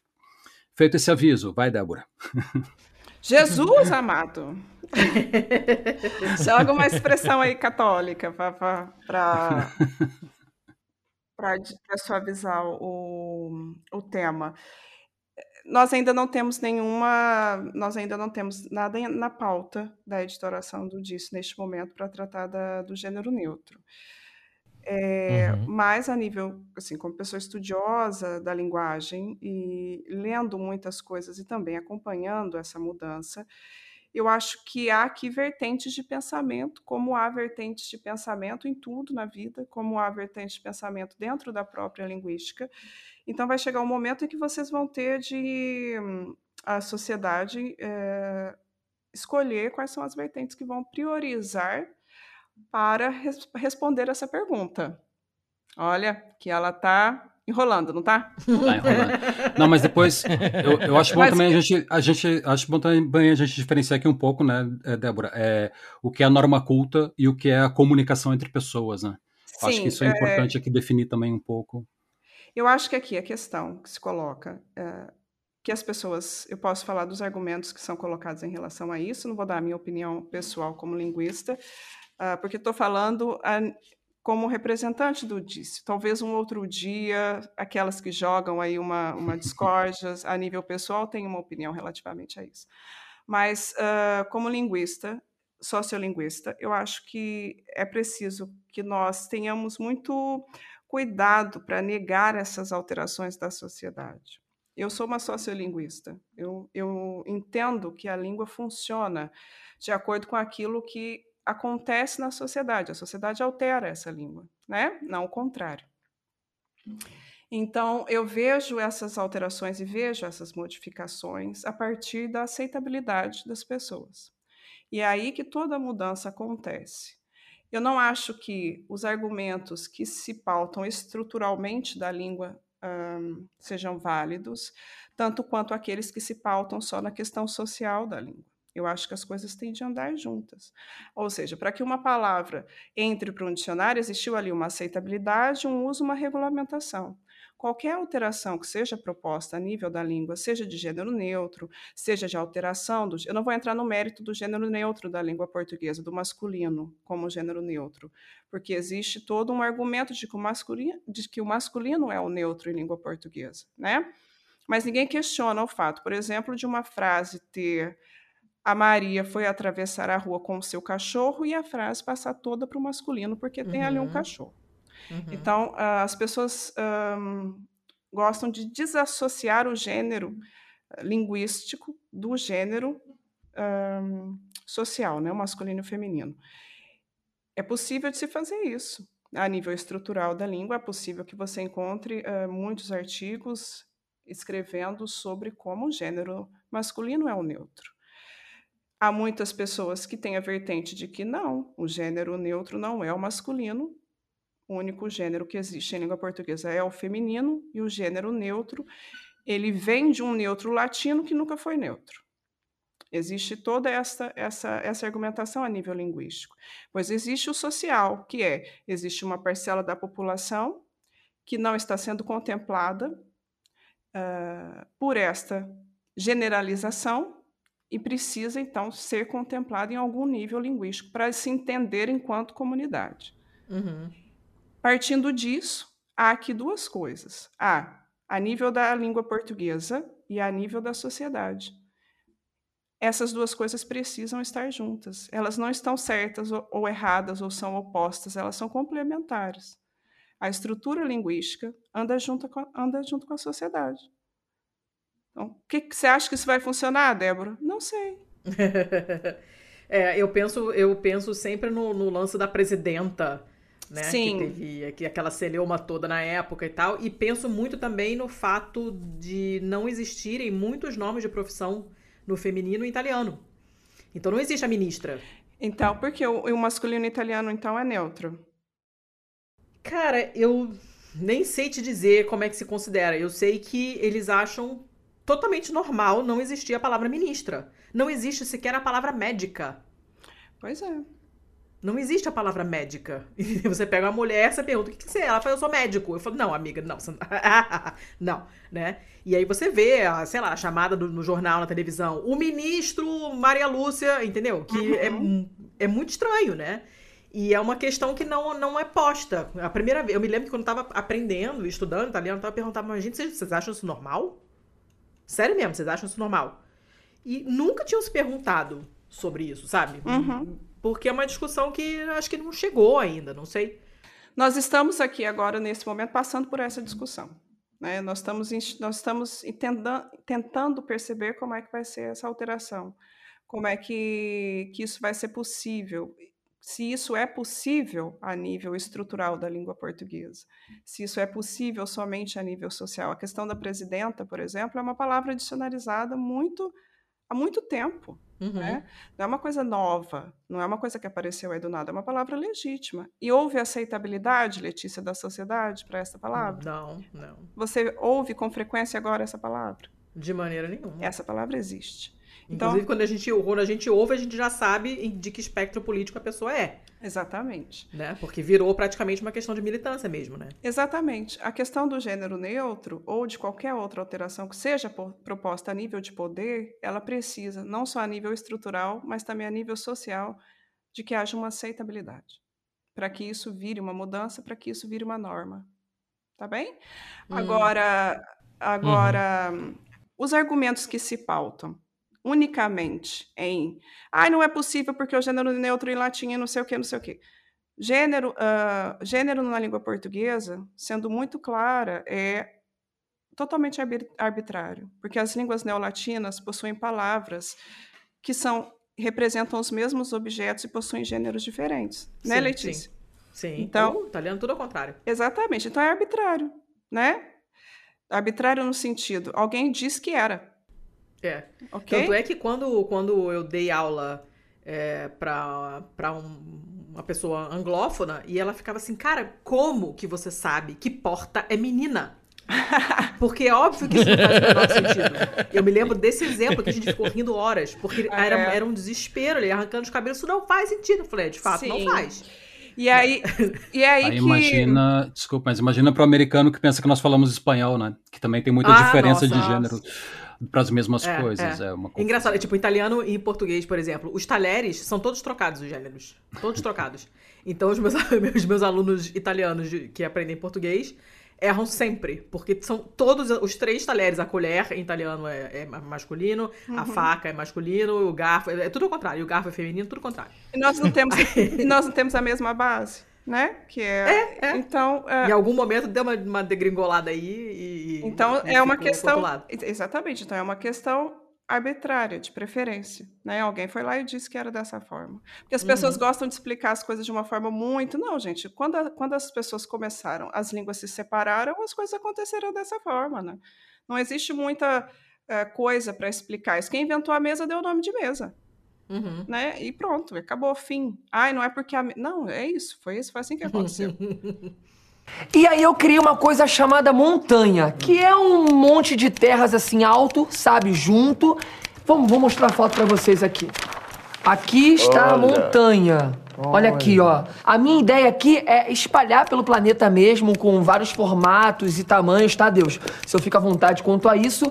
E o legal da montanha é que você pode subir aqui, ó. Você tem uma vista maravilhosa, né? E mais por conta da localização também, que é bem legal. Bom, é isso aí, a montanha, pensei Olha, nisso. adorei montanha, viu? Ai, que adorei bom. montanha, incrível. Máximo. Ótimo. Ei, p- podia lançar umas com gelinho em cima. Gelo é legal. Né? É, até pensei, também podia ser legal o contrário. Só uma ideia que eu vou jogar aqui. Fogo saindo de dentro da montanha. E vai chamar como? Vai chamar montanha também, não? Hum, esse negócio sai fogo? É... Jaime. Erupção do Jaime, não. Vamos de vulcão. É. Agora, eu tinha falado de separarmos aqui a norma culta da, da comunicação entre pessoas, porque, assim, é, essa discussão vai muito né, na- nesse sentido, assim, ah, mas vamos mudar agora a língua portuguesa, como vai ser escrita e tudo. Pronto, essa é uma, é- é- essa é uma discussão e o pessoal leva como se tudo tivesse a ver com isso, né? Mas depois há uma outra coisa que, assim, há grupos de pessoas que se identificam com gênero neutro e entre elas querem comunicar com gênero neutro e elas têm o direito de fazer isso, quer nós queiramos, quer não. Né? Então, porque a partir do momento que eu, que eu decido que o meu padrão é a regra e eu tento é, condenar uma pessoa por não usar o meu padrão que é a regra, o nome disso é preconceito.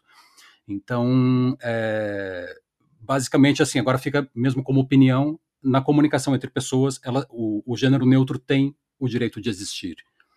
Eu partilho da mesma opinião. Eu acho que é exatamente, exatamente sobre isso. Não é sobre aquilo que é possível linguisticamente, aquilo que é possível socialmente. Eu acho que o gênero neutro não é uma coisa que saiu agora. Desde o final da, da década de 80, há vários estudos e propostas a esse respeito de grupos de linguistas na USP, na Universidade Federal de Minas Gerais. Há muitas coisas sobre isso. Então, é uma coisa que tem sido estudada, tem sido vista, tem sido ah, registrada. né? Não é uma coisa que surgiu do nada. Se surgisse do nada, não seria tão simples de inventar, não é? Hum, uhum. Então, é como as pessoas gostam muito de dizer isso. Eu partilho da mesma opinião do Paulo, mas eu sou uma sociolinguista. Se a pessoa quiser ser chamada de unicórnio, quem sou eu para dizer que não vai ser chamada de unicórnio? É, e Tá tem vendo muita como rende o assunto, Thiago? Tá vendo, tá vendo, Thiago? Agora, falando do negócio da norma que o Paulo falou, é muito importante a gente falar sobre isso, e o Paulo também falou do homem branco, etc. Por quê? Porque existe uma coisa que nos une aqui em Portugal chamada xenofobia. Né? Uhum, Isso é uma uhum. coisa que está em qualquer ah, nível. E, às vezes, a xenofobia dos portugueses com relação aos brasileiros tem muito a ver com preconceito linguístico. E nós, brasileiros, no Brasil, falando de uma forma generalizada, também temos muito preconceitos, muitos preconceitos linguísticos com relação a outros sotaques e outros falares e outras Uhum, formas de uhum. pensar e de se expressar no Brasil. Inclusive os dentro- nossos próprios, né? Internamente.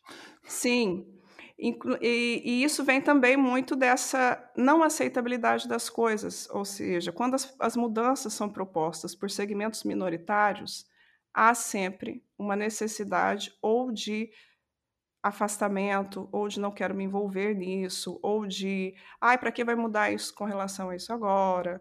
É, então existe, é, é preciso sempre ter esse cuidado, mas todas as alterações, tudo aquilo que aparece na, no decorrer da nossa vida, da nossa sociedade, que esteja relacionado com a língua portuguesa, está, por essência, relacionado à nossa sociedade, à, à nossa expressão. Não dá para Uhum. separar a sociedade de língua. E é isso que a, a norma padrão, e é isso que o português pra- padrão tenta fazer. tenta Até- normalizar esses usos todos e separar quem deles ah, se difere. Podemos deixar assim? Se nós, se nós estivéssemos aqui agora há alguns anos, se nós estivéssemos aqui na década de 1980, de nós os quatro, a única que estaria falando corretamente segundo o padrão seria a Letícia. A ca-. Porque é carioca. Porque, o padrão, porque o padrão era o carioca. Ah, pois é, né? É, O então, padrão. Biscoito, porra. Sim, o pa... há, muita, há muita desinformação sobre isso, sabe, Letícia? Há muita Ah. desinformação ah, proposital sobre hum, norma, padrão, norma linguística, apagamento de sotaques. Então, às vezes, cria essa crença de que a gente vai dar essas respostas para as pessoas, porque nós temos ah, gramáticas, temos coisas, temos isso. Não tem como saber, gente. Não dá para saber o que, que vai ser, o que, que não vai ser. E eu acho que. E, e- eu, como professora de português, é aquelas, né? Tá certo ou tá errado? Tá errado ou tá certo? Mas de acordo com o quê? Você está aham, perguntando. aham. É, e não é- e não é por né? Você decreto, tá, né? Com quem você está falando. Uhum. É. É, não pode Mas ser por essa- decreto. pensando aqui essa coisa, essa coisa do preconceito com, com variantes regionais, sotaques e tal, não sei o quê. Eu, eu, eu acredito que seja uma coisa meio universal. É, né, gente? É. Eu acho também. Não é uma coisa só do brasileiro snob, porque assim, tipo, na Não. Itália, ou tipo, de novo, né, na Itália o dialeto é sempre mal visto, né? Embora é, eu acho maravilhoso a existência do dialeto. A gente tem é, a gente tem vários subgrupos no, no- da Pistolândia, que é o nosso grupo de apoiadores, né? E um deles é o Pistoliglotas, que é pra gente falar de assuntos linguísticos.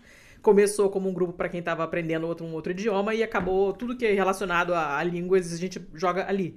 E aí hoje eu colei uma coisa que meu marido me falou em dialeto, que ele- comigo ele não costuma fazer, comigo ele costuma escrever em italiano, mas às vezes sai, né? E, e até eu, que tô com ele há 200 anos e morei milhões de anos lá, tipo, algumas coisas eu demoro a pegar, não é automático porque eu aprendi italiano, nunca aprendi dialeto, Uhum. né? Eu nunca peguei o dialeto. E, e- e rola, rola um preconceito enorme com quem, principalmente o pessoal mais velho, né? Que é o pessoal que às vezes nem. Meu sogro não fala italiano, ele fala dialeto. Eu tenho a sorte do dialeto que ele fala ser muito parecido com o italiano. Mas ele não. não a língua dele não é o italiano, é o dialeto.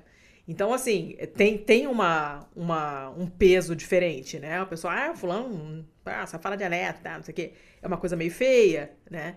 E em outros países europeus só eu sei que isso acontece também. Isso acontece com o sotaque do, do- dos rednecks nos Estados Unidos, né? Tipo, essa questão do, do nós contra eles é, é muito humana, né? Eu acho que é meio universal esse negócio. E como a língua é uma, é uma parada muito poderosa e muito é, identificativa, mas muito forte, né? É, é, isso acaba sendo usado como instrumento mesmo para essa separação, né? Sim, é um instrumento, sim, de segregação. Desculpa, Paulo, se eu, se eu estiver eh, te, te, te interrompendo. Vai Não, falar, mas Paulo? pode- Não, é, eu não sou autoridade. Não, mas vamos lá. Não, eu só ia dizer uma coisa.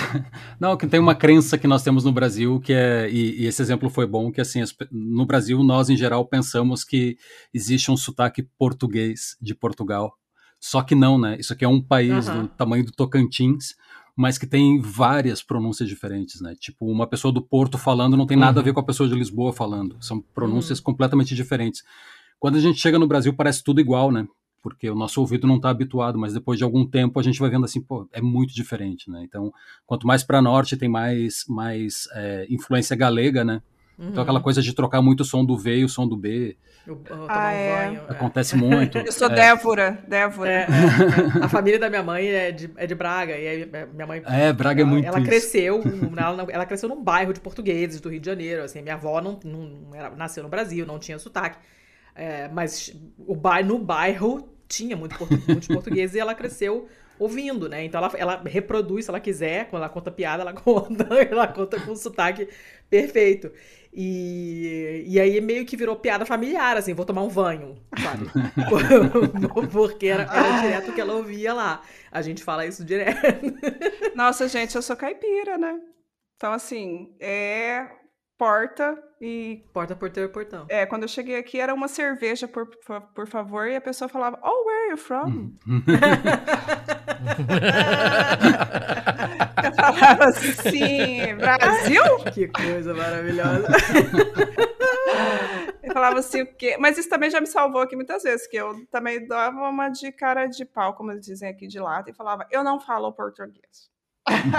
Ai, muito bom, adorei. Mas esse é retroflexo ajuda a gente, mas no Brasil também tem toda uma estigmatização, né, do caipira que fala errado. Tem, tem, tem. E Tô pensando no Sérgio Moro, desculpa. gente, pelo amor de Deus, mas também, né? Não ajuda, Foi né? mal Ai. pela associação. Também não ajuda, né? O povo pra soltar caipira, a gente precisa de melhores representantes aí. Eu não, eu não, eu não vou eu dizer nada. fazer- eu- Diz, diz, Fala, fala. Não, eu só ia dizer que eu não vou criticar ninguém, porque a, a norma do meu estado é não usar plural, por isso. Tá tudo As bem. pernas. Rio Grande do Sul. É, é. Eu acho que de São Paulo pra baixo o plural. É, o pessoal tá é meio antiplural, um né? É. Eu queria perguntar uma coisa pra vocês, que vocês estavam falando, ah, porque a gente tá discutindo essa coisa. né? A gente, quanta, quantas pessoas servem pra fazer um, para manter um dicionário online desse do porte do Dício que tem esse volume enorme de consultas? Nossa, vou, vou jogar pro Paulo essa resposta. É, o- então, é, o que acontece é, é que o Dício, é, ele sendo digital, né, tem toda uma tem uma tecnologia por trás, né? Tipo, a gente não tem um o Dício não é um site construído no WordPress, né? É, é, há, há toda uma estrutura, né? Há um back-office próprio, é, atualizações próprias, então tem todo um trabalho ali de bastidores que é feito. Então,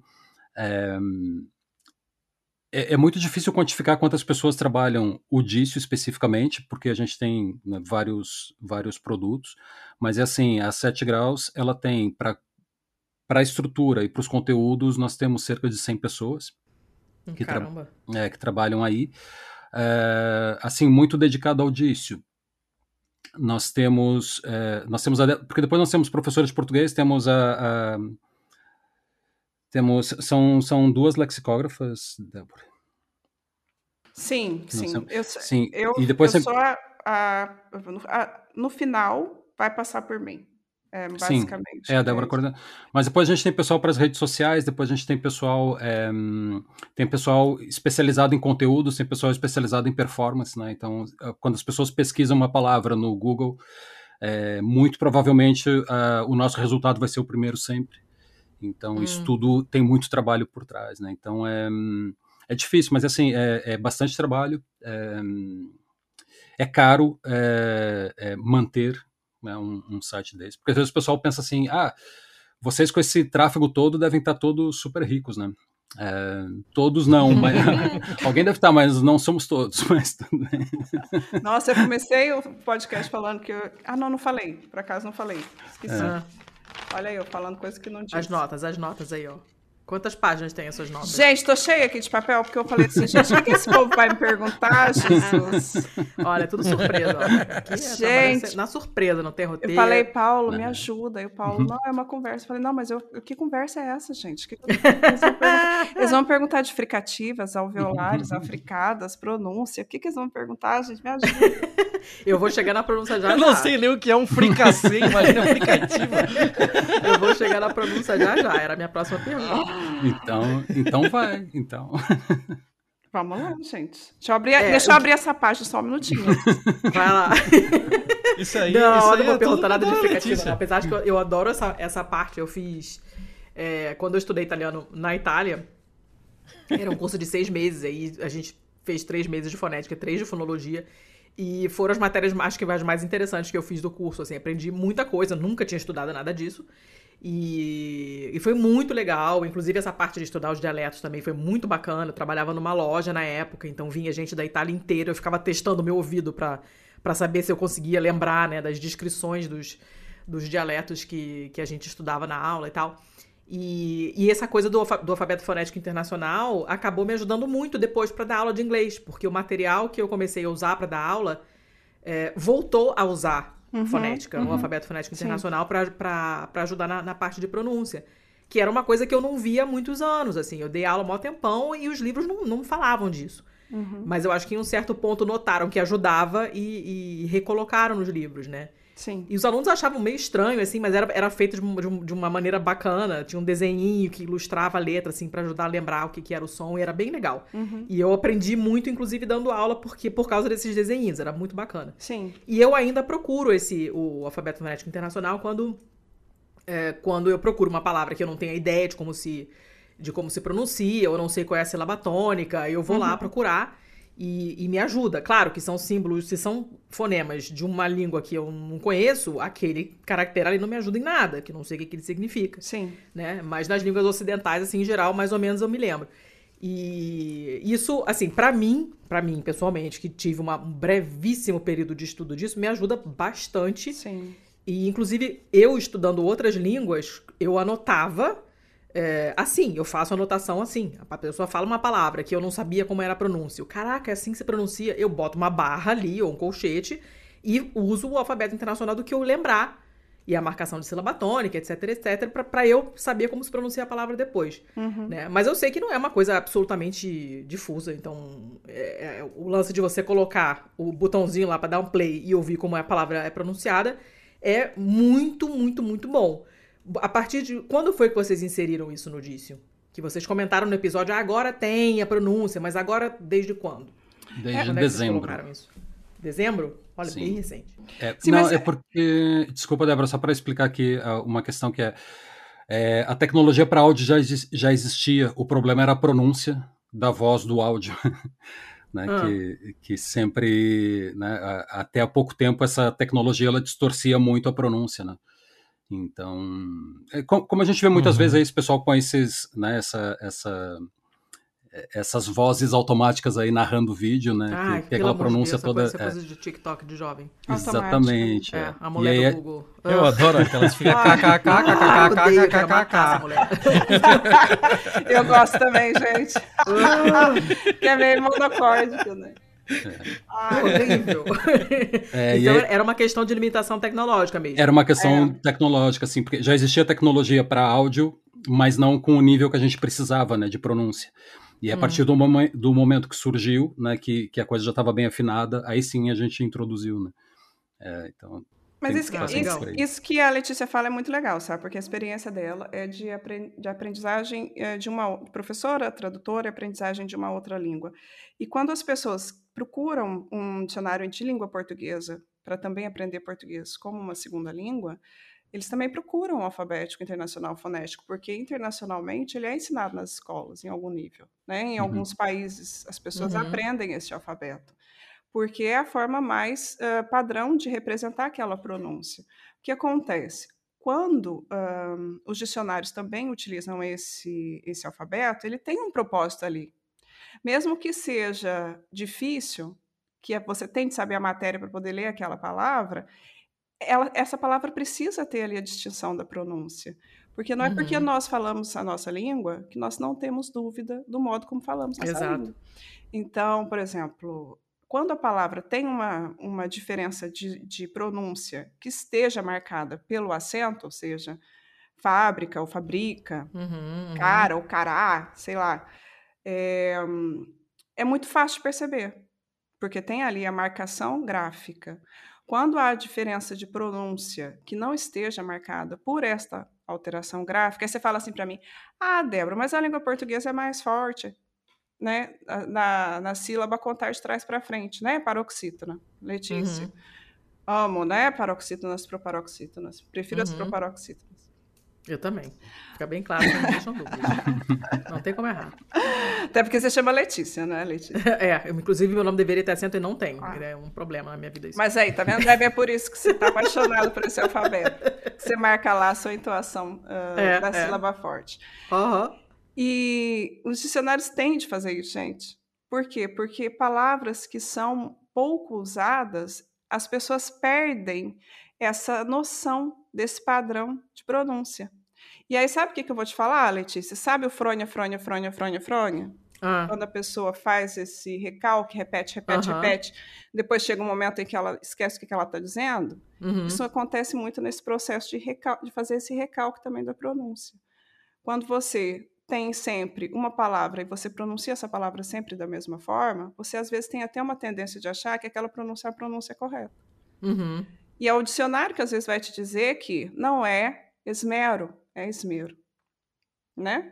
Ah, é, todo mundo cantou sempre errado, então, a música. É, É, Vinícius de falou- Moraes acabou com a, com a- palavra. né? Porque aí não tem nenhuma marcação gráfica, né? Não tem nenhum acentinho aí. Então, como é, É, que você, se você quer saber o- a, a pronúncia padrão, você vai no dicionário, o dicionário tem que dizer isso para você. Se você sendo um Uhum. estrangeiro, você sendo um nativo, nós temos muitas pessoas. É, uma eu, tô- eu estou pensando no pobre do Trema. cuja- Nossa, muito Cuja complicado. queda eu jamais esquecerei, nunca me recuperarei desse, dessa Olha, Trema. gente engraçada. Pra mim é um trauma do tamanho do, do incêndio da, na biblioteca de Alexandria. Sério, nunca vou superar isso. Como que o gringo sabe que é, lin- que, que é linguiça e não linguiça, gente? Como que você vai avisar pro gringo que é não é linguiça?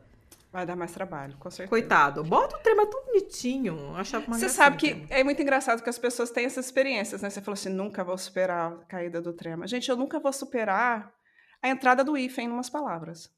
Ah, não, mas o hífen, o hífen eu A desisti caída de do hífen. Ai, gente, pra quê, gente? É, fica muito feio, Ah, muito não. feio. Pra quem é É, antissocial, caiu o hífen, botou um S é. lá. Não, fica, ficou horrível. Olha aquelas reclamando das coisas, não devia, né? Não, mesmo. tem todo sentido ter ali um hífen. O S tem que estar ali mesmo, com certeza. Ah, não, mas é muito feio. Eu também não gosto, não. Não, e Ah. essa coisa do acordo, or- do acordo ortográfico, que é, letras que não se pronunciam, que não se falam, caem. Então, por exemplo, em Portugal, recepção, como não se pronuncia o P, recessão. virou recessão. Para mim, dizer e escrever recessão é uma coisa que mexe com os Eu meus fico rindo nervos. sozinha. Toda vez que eu fico, eu fico rindo sozinha. Gente, tá vendo como é que a sociedade influencia? Eles até hoje aqui estão com problema com esse acordo ortográfico, né? Eu tenho Então, pessoas. Ah, eu acho que eles meio que cagaram pro acordo, ou tô enganada. É, virou optativo. Mas é mais ou menos. Não, mas já, já, já mudaram muita coisa, né? Só tem algumas palavras que o pessoal mantém ainda a grafia Hum. antiga. Mas... Isso também é uma coisa que eu tenho que responder sempre, sempre os mesmos argumentos, sempre o fato e facto, e sempre o optimum e não sei o quê. Aham. Gente, eu tô assim, sim, Thiago, exausta. Eu tô assim, parem. Ah, Parem, gente, pelo amor de Deus, tem coisas mais importantes pra gente discutir, vamos discutir outras coisas, porque. Mas eu, claro que nunca me furto de uma discussão. Mas os argumentos são sempre pautados em preconceito, né? Tipo, ai, por como é- não, não, eu falei o tipo, Letícia, será que perdi o anível? não, porque já falou um monte de vezes. Ai, ou, ou gente, esgotou. Eu ou não tô esgotou. contando, mas você caprichou. É, Ai, esgotou. Letícia, o- corta pra mim, Letícia, esse anível, pra assim dar uma Vai ser, autoridade. vai ser Paulo impossível. Débora. A gente vai ter que marcar aqui Tá uma no da frase, regravação. não tem como.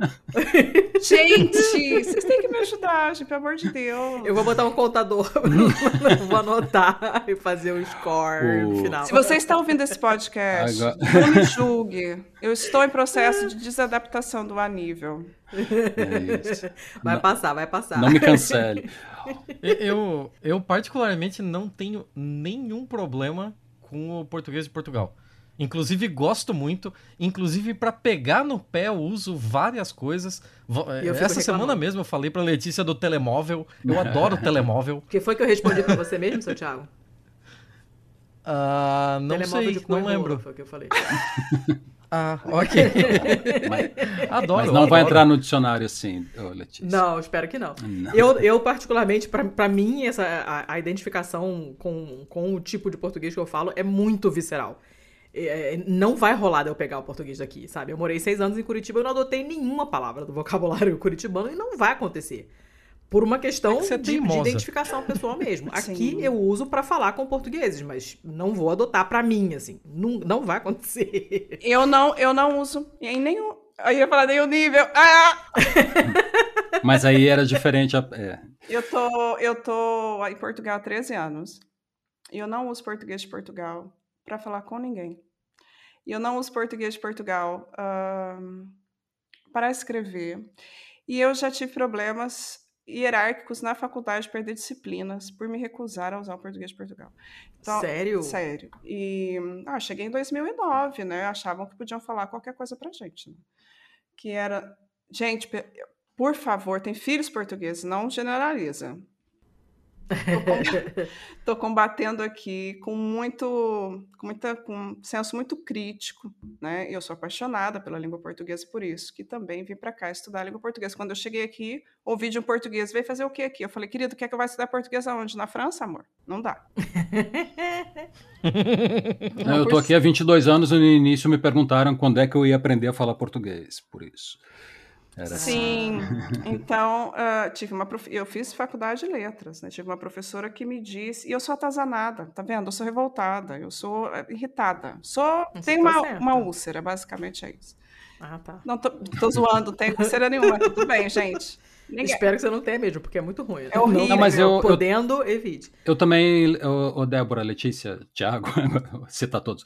Mas eh, eu também no meu mestrado aqui também eh, me pediram, pediram, foi quase uma ordem para eu não usar literatura brasileira, né? Não, não incluir bi- na minha bibliografia eh, livros e artigos brasileiros. Mas, gente, Sim, sim. Para mim foi pedido mesmo porque não não escrever em português brasileiro, em Ah. brasileiro, né? Quando em eu- brasileiro. Quando- É, eles chamam de brasileira. Quando eu cheguei aqui, me irritava muito falar, eh, você fala brasileiro, etc. Agora eu assumi o brasileiro e tô querendo que vire Brazilian em inglês. Aquelas. Ah, eu também não sou contra, não, cara. Ah, tô é brincando, diferente gente. mesmo que Ah, mas tá, eu- tá valendo. Mas Agora eu eu vou dizer, sabe, sabe o que, que me irrita mesmo? Não é nada disso. As coi- a coisa que mais me irrita são pessoas que inventam etimologias. Isso a Débora sabe. que é- Nossa, é muito É. irritante, né? Que partem Como assim? palavras, né? É, as Cor, pessoas têm essa moda agem, agora. haja com o coração. Da onde, gente? Não, a- Sério, É, eu nunca vi eu E, e é a minha parte favorita desse A rolê todo. É a, é a parte de etimologia. Eu sou apaixonado por etimologia. Toda vez que a gente traz aqui alguma planta, algum bicho que tem lá o, o nome científico, a gente já fica viajando no que que diabo, da onde que saiu aquilo. É, eu sou é, eu sou fã pra caralho de, de etimologia. Etimologia é eu a também minha acho muito praça maneiro, mas nesse rolê não precisa todo. inventar, né? É, mas é que o, é que o pessoal, Ah, não. o pessoal, o pessoal acha, o pessoal acha que a etimologia é só juntar pedaços e, e achar um sentido tipo o, o, o sufixo dor, né? Ah, O dor é uma maravilha. Ah, empreendedor porque ele empreende a dor. Outro dia, ah, acolhedor porque ele ah, acolhe, não, gente. Não. Ele acolhe a dor. umas quebradas muito estranhas, eu nunca ouvi isso, não. Graças a céus. né? O, Nossa, o- é irritante. é outro muito dia eu ouvi irritante. essa, né? Que o acolhedor é porque acolhe a dor, né? Daí eu fico perguntando assim, ok, liquidificador liquidifica a dor, né? E assim vamos, né? e, e assim a gente pode fazer qualquer coisa. Então é, é- é bastante irritante isso. E pior que tem pessoas é, com algum poder, exato. Algumas pessoas com algum poder até é, de influência, né? Que depois soltam algumas coisas dessas e para combater, né? Depois que uma suposta autoridade, né, fala uma coisa dessas, é, é horrível. É, sim, é difícil depois desmistificar. Eu também amo a etimologia, Thiago, porque é uma história, né? Parece até um, um nível de ficção às vezes, né? Porque às, às vezes a história é tão absurda que você fala, meu Deus, como é que isso Uhum. derivou disso, né? Eu também adoro etimologia. Ah, é muito, é muito bom. Hoje a, a minha filha veio almoçar com uma, uma colega da escola aqui em casa. E aí, aí a gente tava falando de, de, de machismo. E, e aí aparece alguém mencionou o termo histérico. Eles dizem que aí é mulher histérica e tal. Eu falei assim, ah, inclusive histeria, né? E histero é útero, não sei o quê. Aí minha filha, mas que saco! Não contente de gostar de gramática e também fica falando da origem das palavras. Não sei o quê. mas porque eu, de fato, acho muito maneiro. Explica muita coisa, conta muita coisa, explica muita coisa, né? Sim, mas a gal- a- às vezes as pessoas viajam, né? Viajam na fantasia, porque é realmente muito mais interessante, às vezes, a história inventada da etimologia do que a própria palavra. A a etimologia, às vezes, é muito dura, né? Esses dias teve uma pessoa que falou que religião era ação de religar, de se conectar. Religião é reler, gente.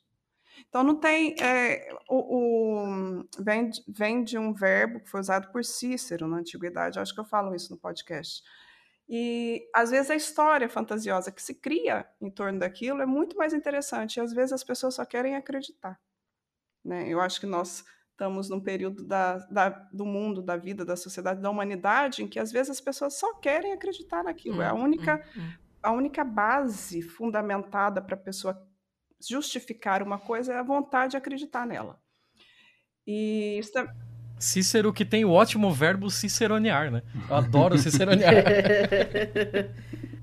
Sim, ele gosta, ele, ai, esses filósofos gregos, porque isso também é, a gente se vê, a gente se vê, a gente se vê é ótimo, a gente vê muito na- nos dicionários e na gramática, né? muito, é tudo muito greco-romano, né?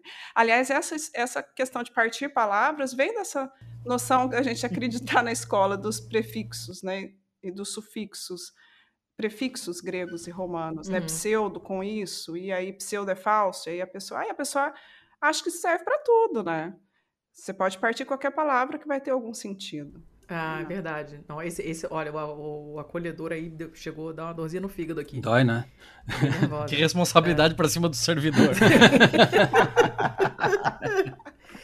Cara, que bosta. Nossa senhora, aí, coitado. Eu, na- olha, eu ainda não ouvi isso nenhuma vez, tô muito feliz que eu nunca ouvi nada disso, mas se eu ouvir, eu- a pessoa Não, e agora- que, que Só- você faz, quero- Letícia? Me conta. O que, que você faz? só quero pegar, desculpa, Débora, só quero pegar no gancho lá da, da pronúncia, só para fazer uma coisa aqui. Atenção, Podosfera, a pronúncia de polvorosa é polvorosa, não é polvorosa, porque anda aí uma onda de polvorosa que eu não sei de onde é que saiu, mas por favor. Mas eu acho, parem. eu acho que é porque o pessoal começou a usar emoji. É, tipo, para o pessoal estar em polvo rosa. Aí botava um, um polvinho. Ah! E escrevia rosa depois, entendeu? É uma- é uma e cena aí eu acho que o jovem. pessoal acaba falando como se fosse a descrição. Foi tipo o esmero, Esse então, né? emoji. Perderam É. a origem da coisa, pronto. Eu acho que sim. Eu acho que sim. Mas eu falei isso num sentido querido, assim, de ajudar as pessoas, não foi uma crítica. É, o polvo não é rosa, ele é, é outra coisa, é polvorosa mesmo. Ah, saquei, saquei. Mas a Débora tinha perguntado. Quero acreditar que o povo rosa era irônico mesmo. É, pois é, eu acho que, Mas- eu acho que é Gente, irônico por causa eu- do, dos eu- emojis. É, eu acho que começou irônico, mas tem pessoas que é, perderam a linha da ironia, entendeu? Pelas aplicações que eu tenho ouvido, pelo menos. Ai, meu Deus, socorro. Então, cuidado. Ironia é, porque uma coisa complexa, né, gente? Pelo que eu tenho percebido ao longo do meu trabalho, é difícil de, de entender. Acho que as pessoas. A ironia é sempre perigosa, né? É, Sim. É. Eu não entendo emoji, gente. Eu nem me comunico por emoji, mas não é por purpurismo, não. Eu realmente não compreendo. Ah, eu entendo as atualmente eu expressões. praticamente só falo através de sticker. Olha, já minha- essa minha aluna de. Eu atualmente dou aula de português pra uma aluna só, de- que é italiana. E ela fica sempre maravilhada, maravilhada com os stickers de WhatsApp que eu mando pra ela. Porque essa, essa, essa maneira maluca do brasileiro de se comunicar através de meme e GIF e sticker assim, é uma coisa muito característica e nem todos os outros países tá- usam nesse nível maluco que a gente usa. E ela fica toda maravilhosa. Meu Deus, onde você pega essa. Aí eu boto tipo o sticker da Gretchen. Então, tipo, ela nem pega a camada da Gretchen da, da coisa, sabe? Ela só pega uma mulher com uma cara muito estranha fazendo, sei lá, né? Abrindo as pernas e aparece um arco-íris atrás escrito foda-se. Sabe? Ela, gente, que coisa maravilhosa. E ela nem pegou o grau extra de maravilhosidade, que é o fato de ser a Gretchen, entendeu? E, e eu, eu atualmente, assim, até exagero. Como, Tô aqui um pensando, como é que será que sticker vai entrar pra língua portuguesa, hein? Como é que vai ser o nome? Figurinha? Adesivo não rola. Vai eu acho que figurinha. Tem gente que usa figurinha. Esses, esses eu consigo compreender um pouquinho melhor. Mas É, emoji já tem vai gente que esquecer. usa nossa. figurinha do, do E Zap. emoticons, É. então? Jamais. Nunca na vida. Ai, adoro. Eu já usava antes de ser modinha, porque eu sou hashtag velha.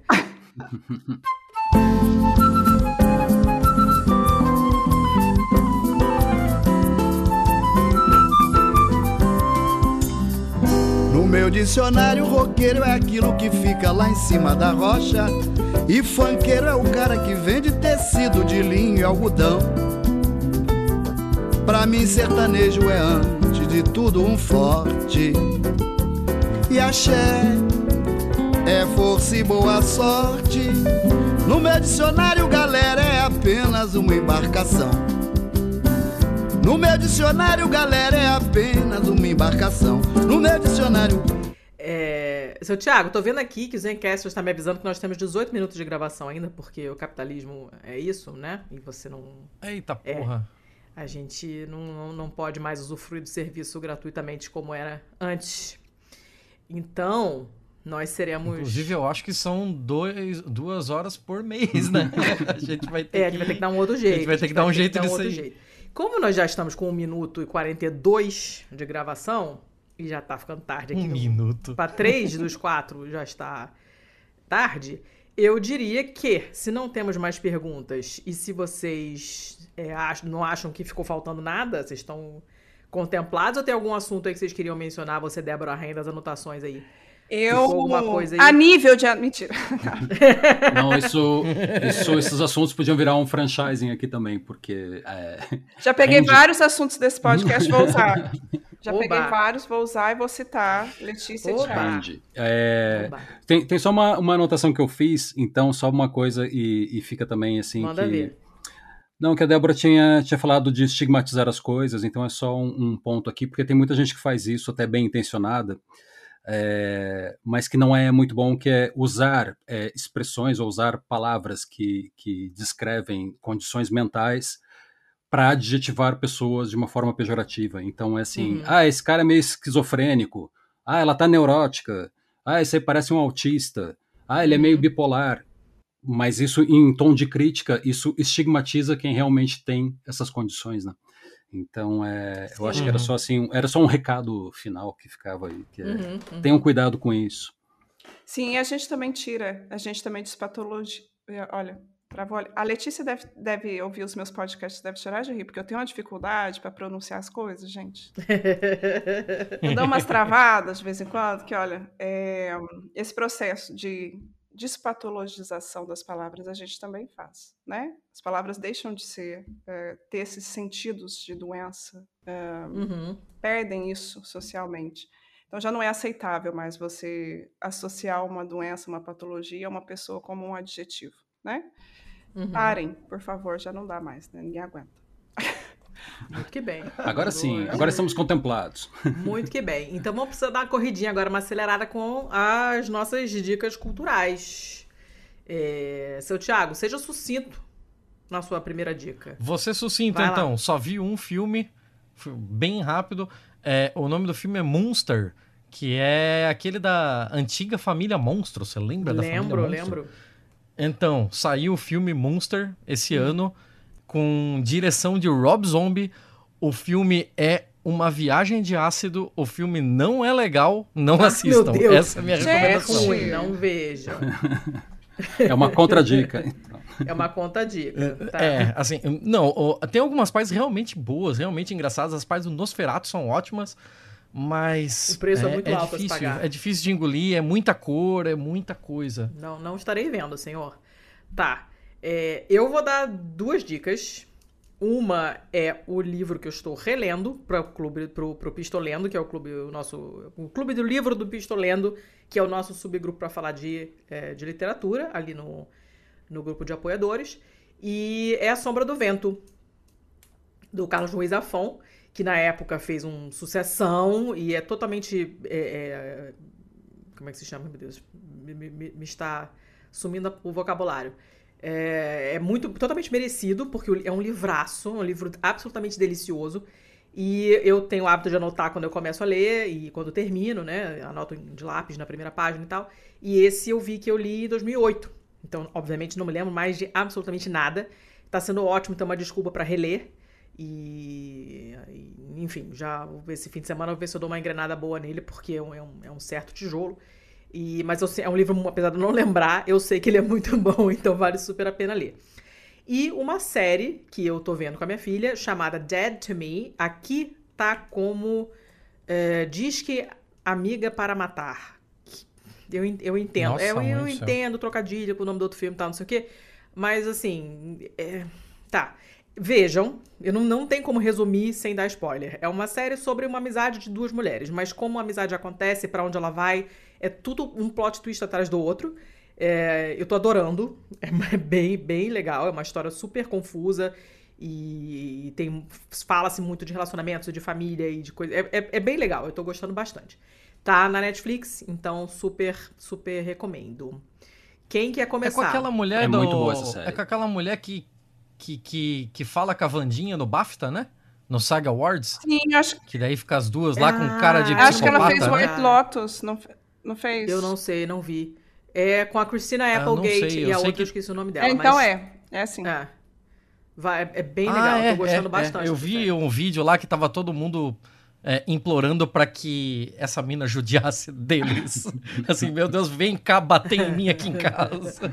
Eu, eu perdi esse vídeo, mas a série é legal, a gente tá gostando bastante, então vejam com a Tio. Quem quer começar? Paulo ou Débora? Vai, Débora.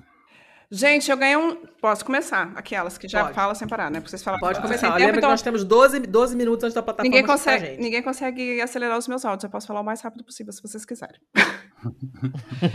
eu ganhei um livro ah, aqui de Portugal que se chama Livro das Pragas, Agouros, Rezas, Superstições e Outros Esconjuros. Meu Deus. É um livro amei. muito legal ah, sobre o poder da palavra, né? Como as pessoas acreditam Amei, realmente amei.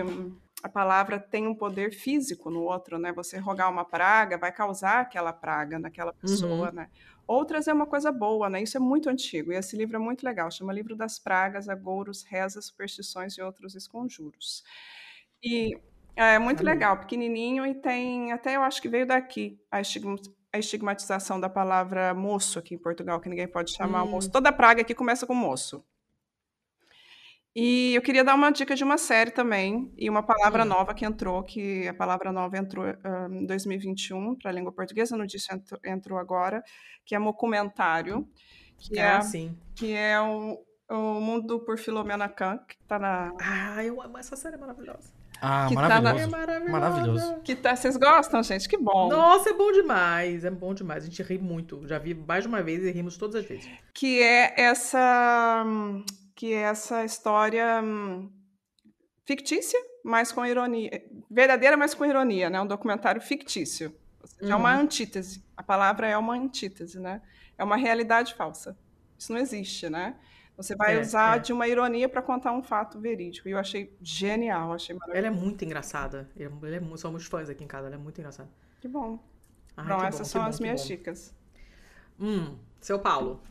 Então, é, vou começar aqui um documentário que é de 2022, que eu vi na semana passada, que é o The Other Fellow, que em Portugal eles traduziram para O Outro Bond. Para quem está em Portugal, está no Filmin. Para quem está no Brasil, eu não sei, é, mas vocês encontram. Mas basicamente o documentário é o quê? Ele mostra pessoas no mundo todo que se chamam James Bond. Pessoas- Ah, não acredito. Pessoas de verdade que se chamam James Bond e Que a, coisa genial! e a consequência que isso tem na vida dessas pessoas, né? Então é, é assim, é um documentário, ele, ele é curtinho, tem menos de uma hora e meia, ele é super divertido, Ai, gente. mas ele mesmo sendo divertido, ele fala de masculinidade, fala de racismo, fala de relações abusivas, fala de uma série de assuntos assim, né, que, que passam pela vida dessas pessoas e, e é, e é excelente. Ah, e conta também a história de como foi criado o nome de James Bond, né? E pronto. Eu não vou falar mais porque vale a pena ver. Meu pra- Deus, pra eu não, nem vi, isso. já quero casar com a pessoa que teve essa ideia. Fantástico. Na primeira. É, na explicação ali do plot, é, você já vendeu. Isso com certeza. é Jardel, vai se preparando pra achar a versão aí pra me mandar pelo Telegram. É eu não vou isso. ter como achar isso aqui, não. The Other Fellow. O, e depois, eu também tenho aqui um livro que eu tô lendo, que era daqueles aqueles que ficam na pilha, né, da espera, e eu comecei a ler agora, depois de ter aqui há dois anos, que é o Neuromitos, Hum. que é, é- ele é escrito por um por um, uma psiquiatra e um neurologista. E ele é um livro de Portugal, né? Então é o Alexandre Castro Caldas e a Joana Rato que escreveram. Eu não sei se no Brasil se consegue é, por, por e-book, mas de qualquer forma, o neuromito já é um já é uma uma área de estudo, né?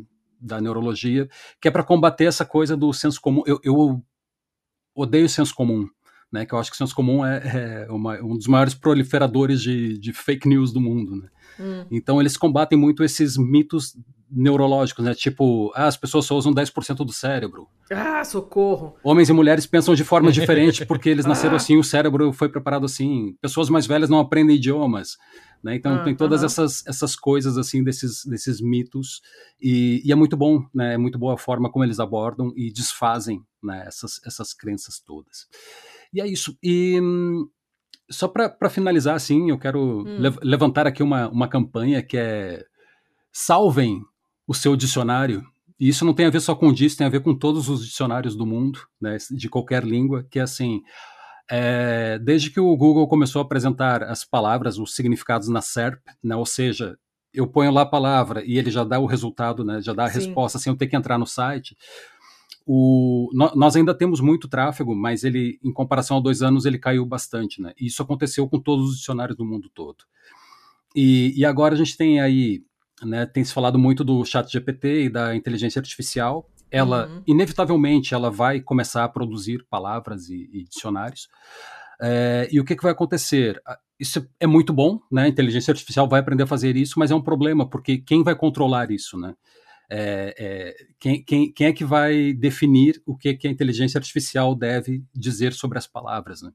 Então a gente já viu o que aconteceu com as redes sociais, e assim, quanto mais tempo a gente preservar os dicionários, mais tempo nós temos lexicógrafos trabalhando e, e dando as definições de uma forma é, é, boa e útil, né? Então, como é que se preserva um dicionário? Como é que se salva um dicionário? Entrem nos dicionários que vocês usam. Não precisa ser só o dício. Qualquer dicionário que vocês usem, é, não fiquem só pela explicação do Google. Entrem lá, visitem, que isso já ajuda bastante. E é isso aí. É, é a Ai, que campanha está lançada.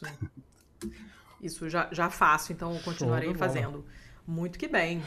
É, Jabás, quem quiser achar vocês, além, obviamente, do dício.com.br e do podcast, que é o Procura no Dício, é, quem quiser achar vocês, vocês têm redes sociais pessoais, vocês publicam coisas, escrevem em algum lugar, tiktokam, onde que as pessoas podem achar vocês se elas quiserem, se vocês quiserem ser achados naturalmente. Sim. Não, no meu caso, as pessoas podem me achar em basicamente todas as redes através de Paulo Stenzel. Qual é o problema? Eu, eu não publico quase nada, Hum. mas porque eu acompanho 20 marcas digitais. Então, quando eu tenho tempo livre, a última coisa que eu quero é continuar no ambiente digital para minha vida. Então, eu vou acompanhando, vejo de vez em quando eu publico uma coisa ou outra, mas, mas eu estou em todas, assim, é, e eu respondo sempre, em qualquer lugar. Né? Então, e se quiserem falar com a gente também diretamente, é, nós temos o e-mail, né, que é o, é o que aí também chega em nós. Débora. Gente, eu não tô não, gente. Eu- meu, meu, meu é fechado. Aquelas, porque... Você está certa. Porque eu tenho um pouco de receio de receber muitas coisas do gênero. Pelo amor de Deus, eu não. Eu tô, eu tô meio traumatizada, né? Pelo amor de Deus, troca essa palavra. Pelo amor de Deus, o sentido não é esse. Pelo amor de Deus, a minha mãe quer que eu mude essa palavra. Eu tenho, assim, algum nível de afastamento, assim, das redes sociais. Então, é, não, não, não tenho redes sociais abertas. Está certíssimo. Abertas neste momento. Então, quem quiser, te manda um e-mail pelo, pelo e-mail do Dício e Sim. é isso aí. Ouçam o podcast deles, porque os papinhos são. Os papos são ótimos, papinhos porque os episódios são curtos, né? Comparados com os nossos. Mas são conversas deliciosas e que dão Sim, muito. por favor. É que comparado com o nosso programa do Jô, É, né? pois é. A gente só é curto com relação ao xadrez verbal, eu lembro. E, mas muitos assuntos legais, coisas que vocês certamente não pararam pra pensar antes e aí depois levam isso pra casa e conversem com as crianças, assim. São, são coisas legais mesmo. Os assuntos são muito bacanas. Eu gosto muito das discussões. Podem ouvir com as É, crianças que nós não dizemos palavrões. também. Exato, ao contrário de certas pessoas. Nó- Nós estamos no Twitter e no Instagram como arroba pistolandopod, vocês já sabem. Contato arroba pistolando.com é o nosso e-mail para quem quiser escrever. É, nossos apoios, nossos financiamentos coletivos, estamos no catarse.me barra pistolando, no patreon.com barra pistolando para quem tá fora do Brasil, estamos como pistolando no PicPay, é, Pix também tá valendo no contato arroba pistolando.com e meio que é isso aí. É, porque senão vai acabar a gravação aqui e a gente não vai conseguir se despedir. Gente, muito obrigada. Eu amei esse papo. Amei. É bem a minha praia. Obrigada a você. Eu amo. Letícia. Fala, Thiago. Só porque tá acabando. Só porque tá acabando mesmo e a gente tem quatro minutinhos. Oi. Débora, tem problema em o plural de Lá cachorro ser cachorros? Ai, gente. Puta que pariu. Olha, a vontade que dá é de dar, fechar a, a aba na sua cara, entendeu? Olha, coloca a convidada numa situação dessa. Débora, você fala assim, não, não pode porque não é cachorros. Entendeu? Não, não. para, seu Thiago, para de botar pilha errada.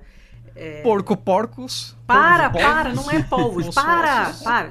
Acabou. São plurais metafônicos, gente. É, nessa, hora, nessa hora da noite você não, vai- não vai me irritar com cachorros. Mas, gente, Ovos, É, ovos. é- é tipo aquele negócio de polícia que você deixa a pessoa muito tempo no interrogatório e ela vai ficando frouxa e tal. E quando ela já tá Aí cansada você, e tal, você aí vem você o que realmente importa. Thiago. não, Essa sai pra lá. Thiago. Sai pra lá. Não, não, não. Duas Não vou tomar esse partido agora. Muito está mas jogue Débora, não- plural ma- metafônico, por favor. Não morre de frio, que está coberta de razão. É, Gente, obrigado. Eu amei, sério, eu amei esse papo. Ficou um episódio super gostosinho. Tenho certeza que o pessoal vai gostar. Ah, e aí vocês aproveitem e vão lá ouvir o, o Procura no Dício, porque Procura no Dício, porque é muito legal o papo. E, bom, semana que vem tem episódio, porque aí já é BMF. Então, até, gente, até o próximo episódio. E, e isso aí. Beijo. Este podcast foi editado por estopimpodcasts.com.br.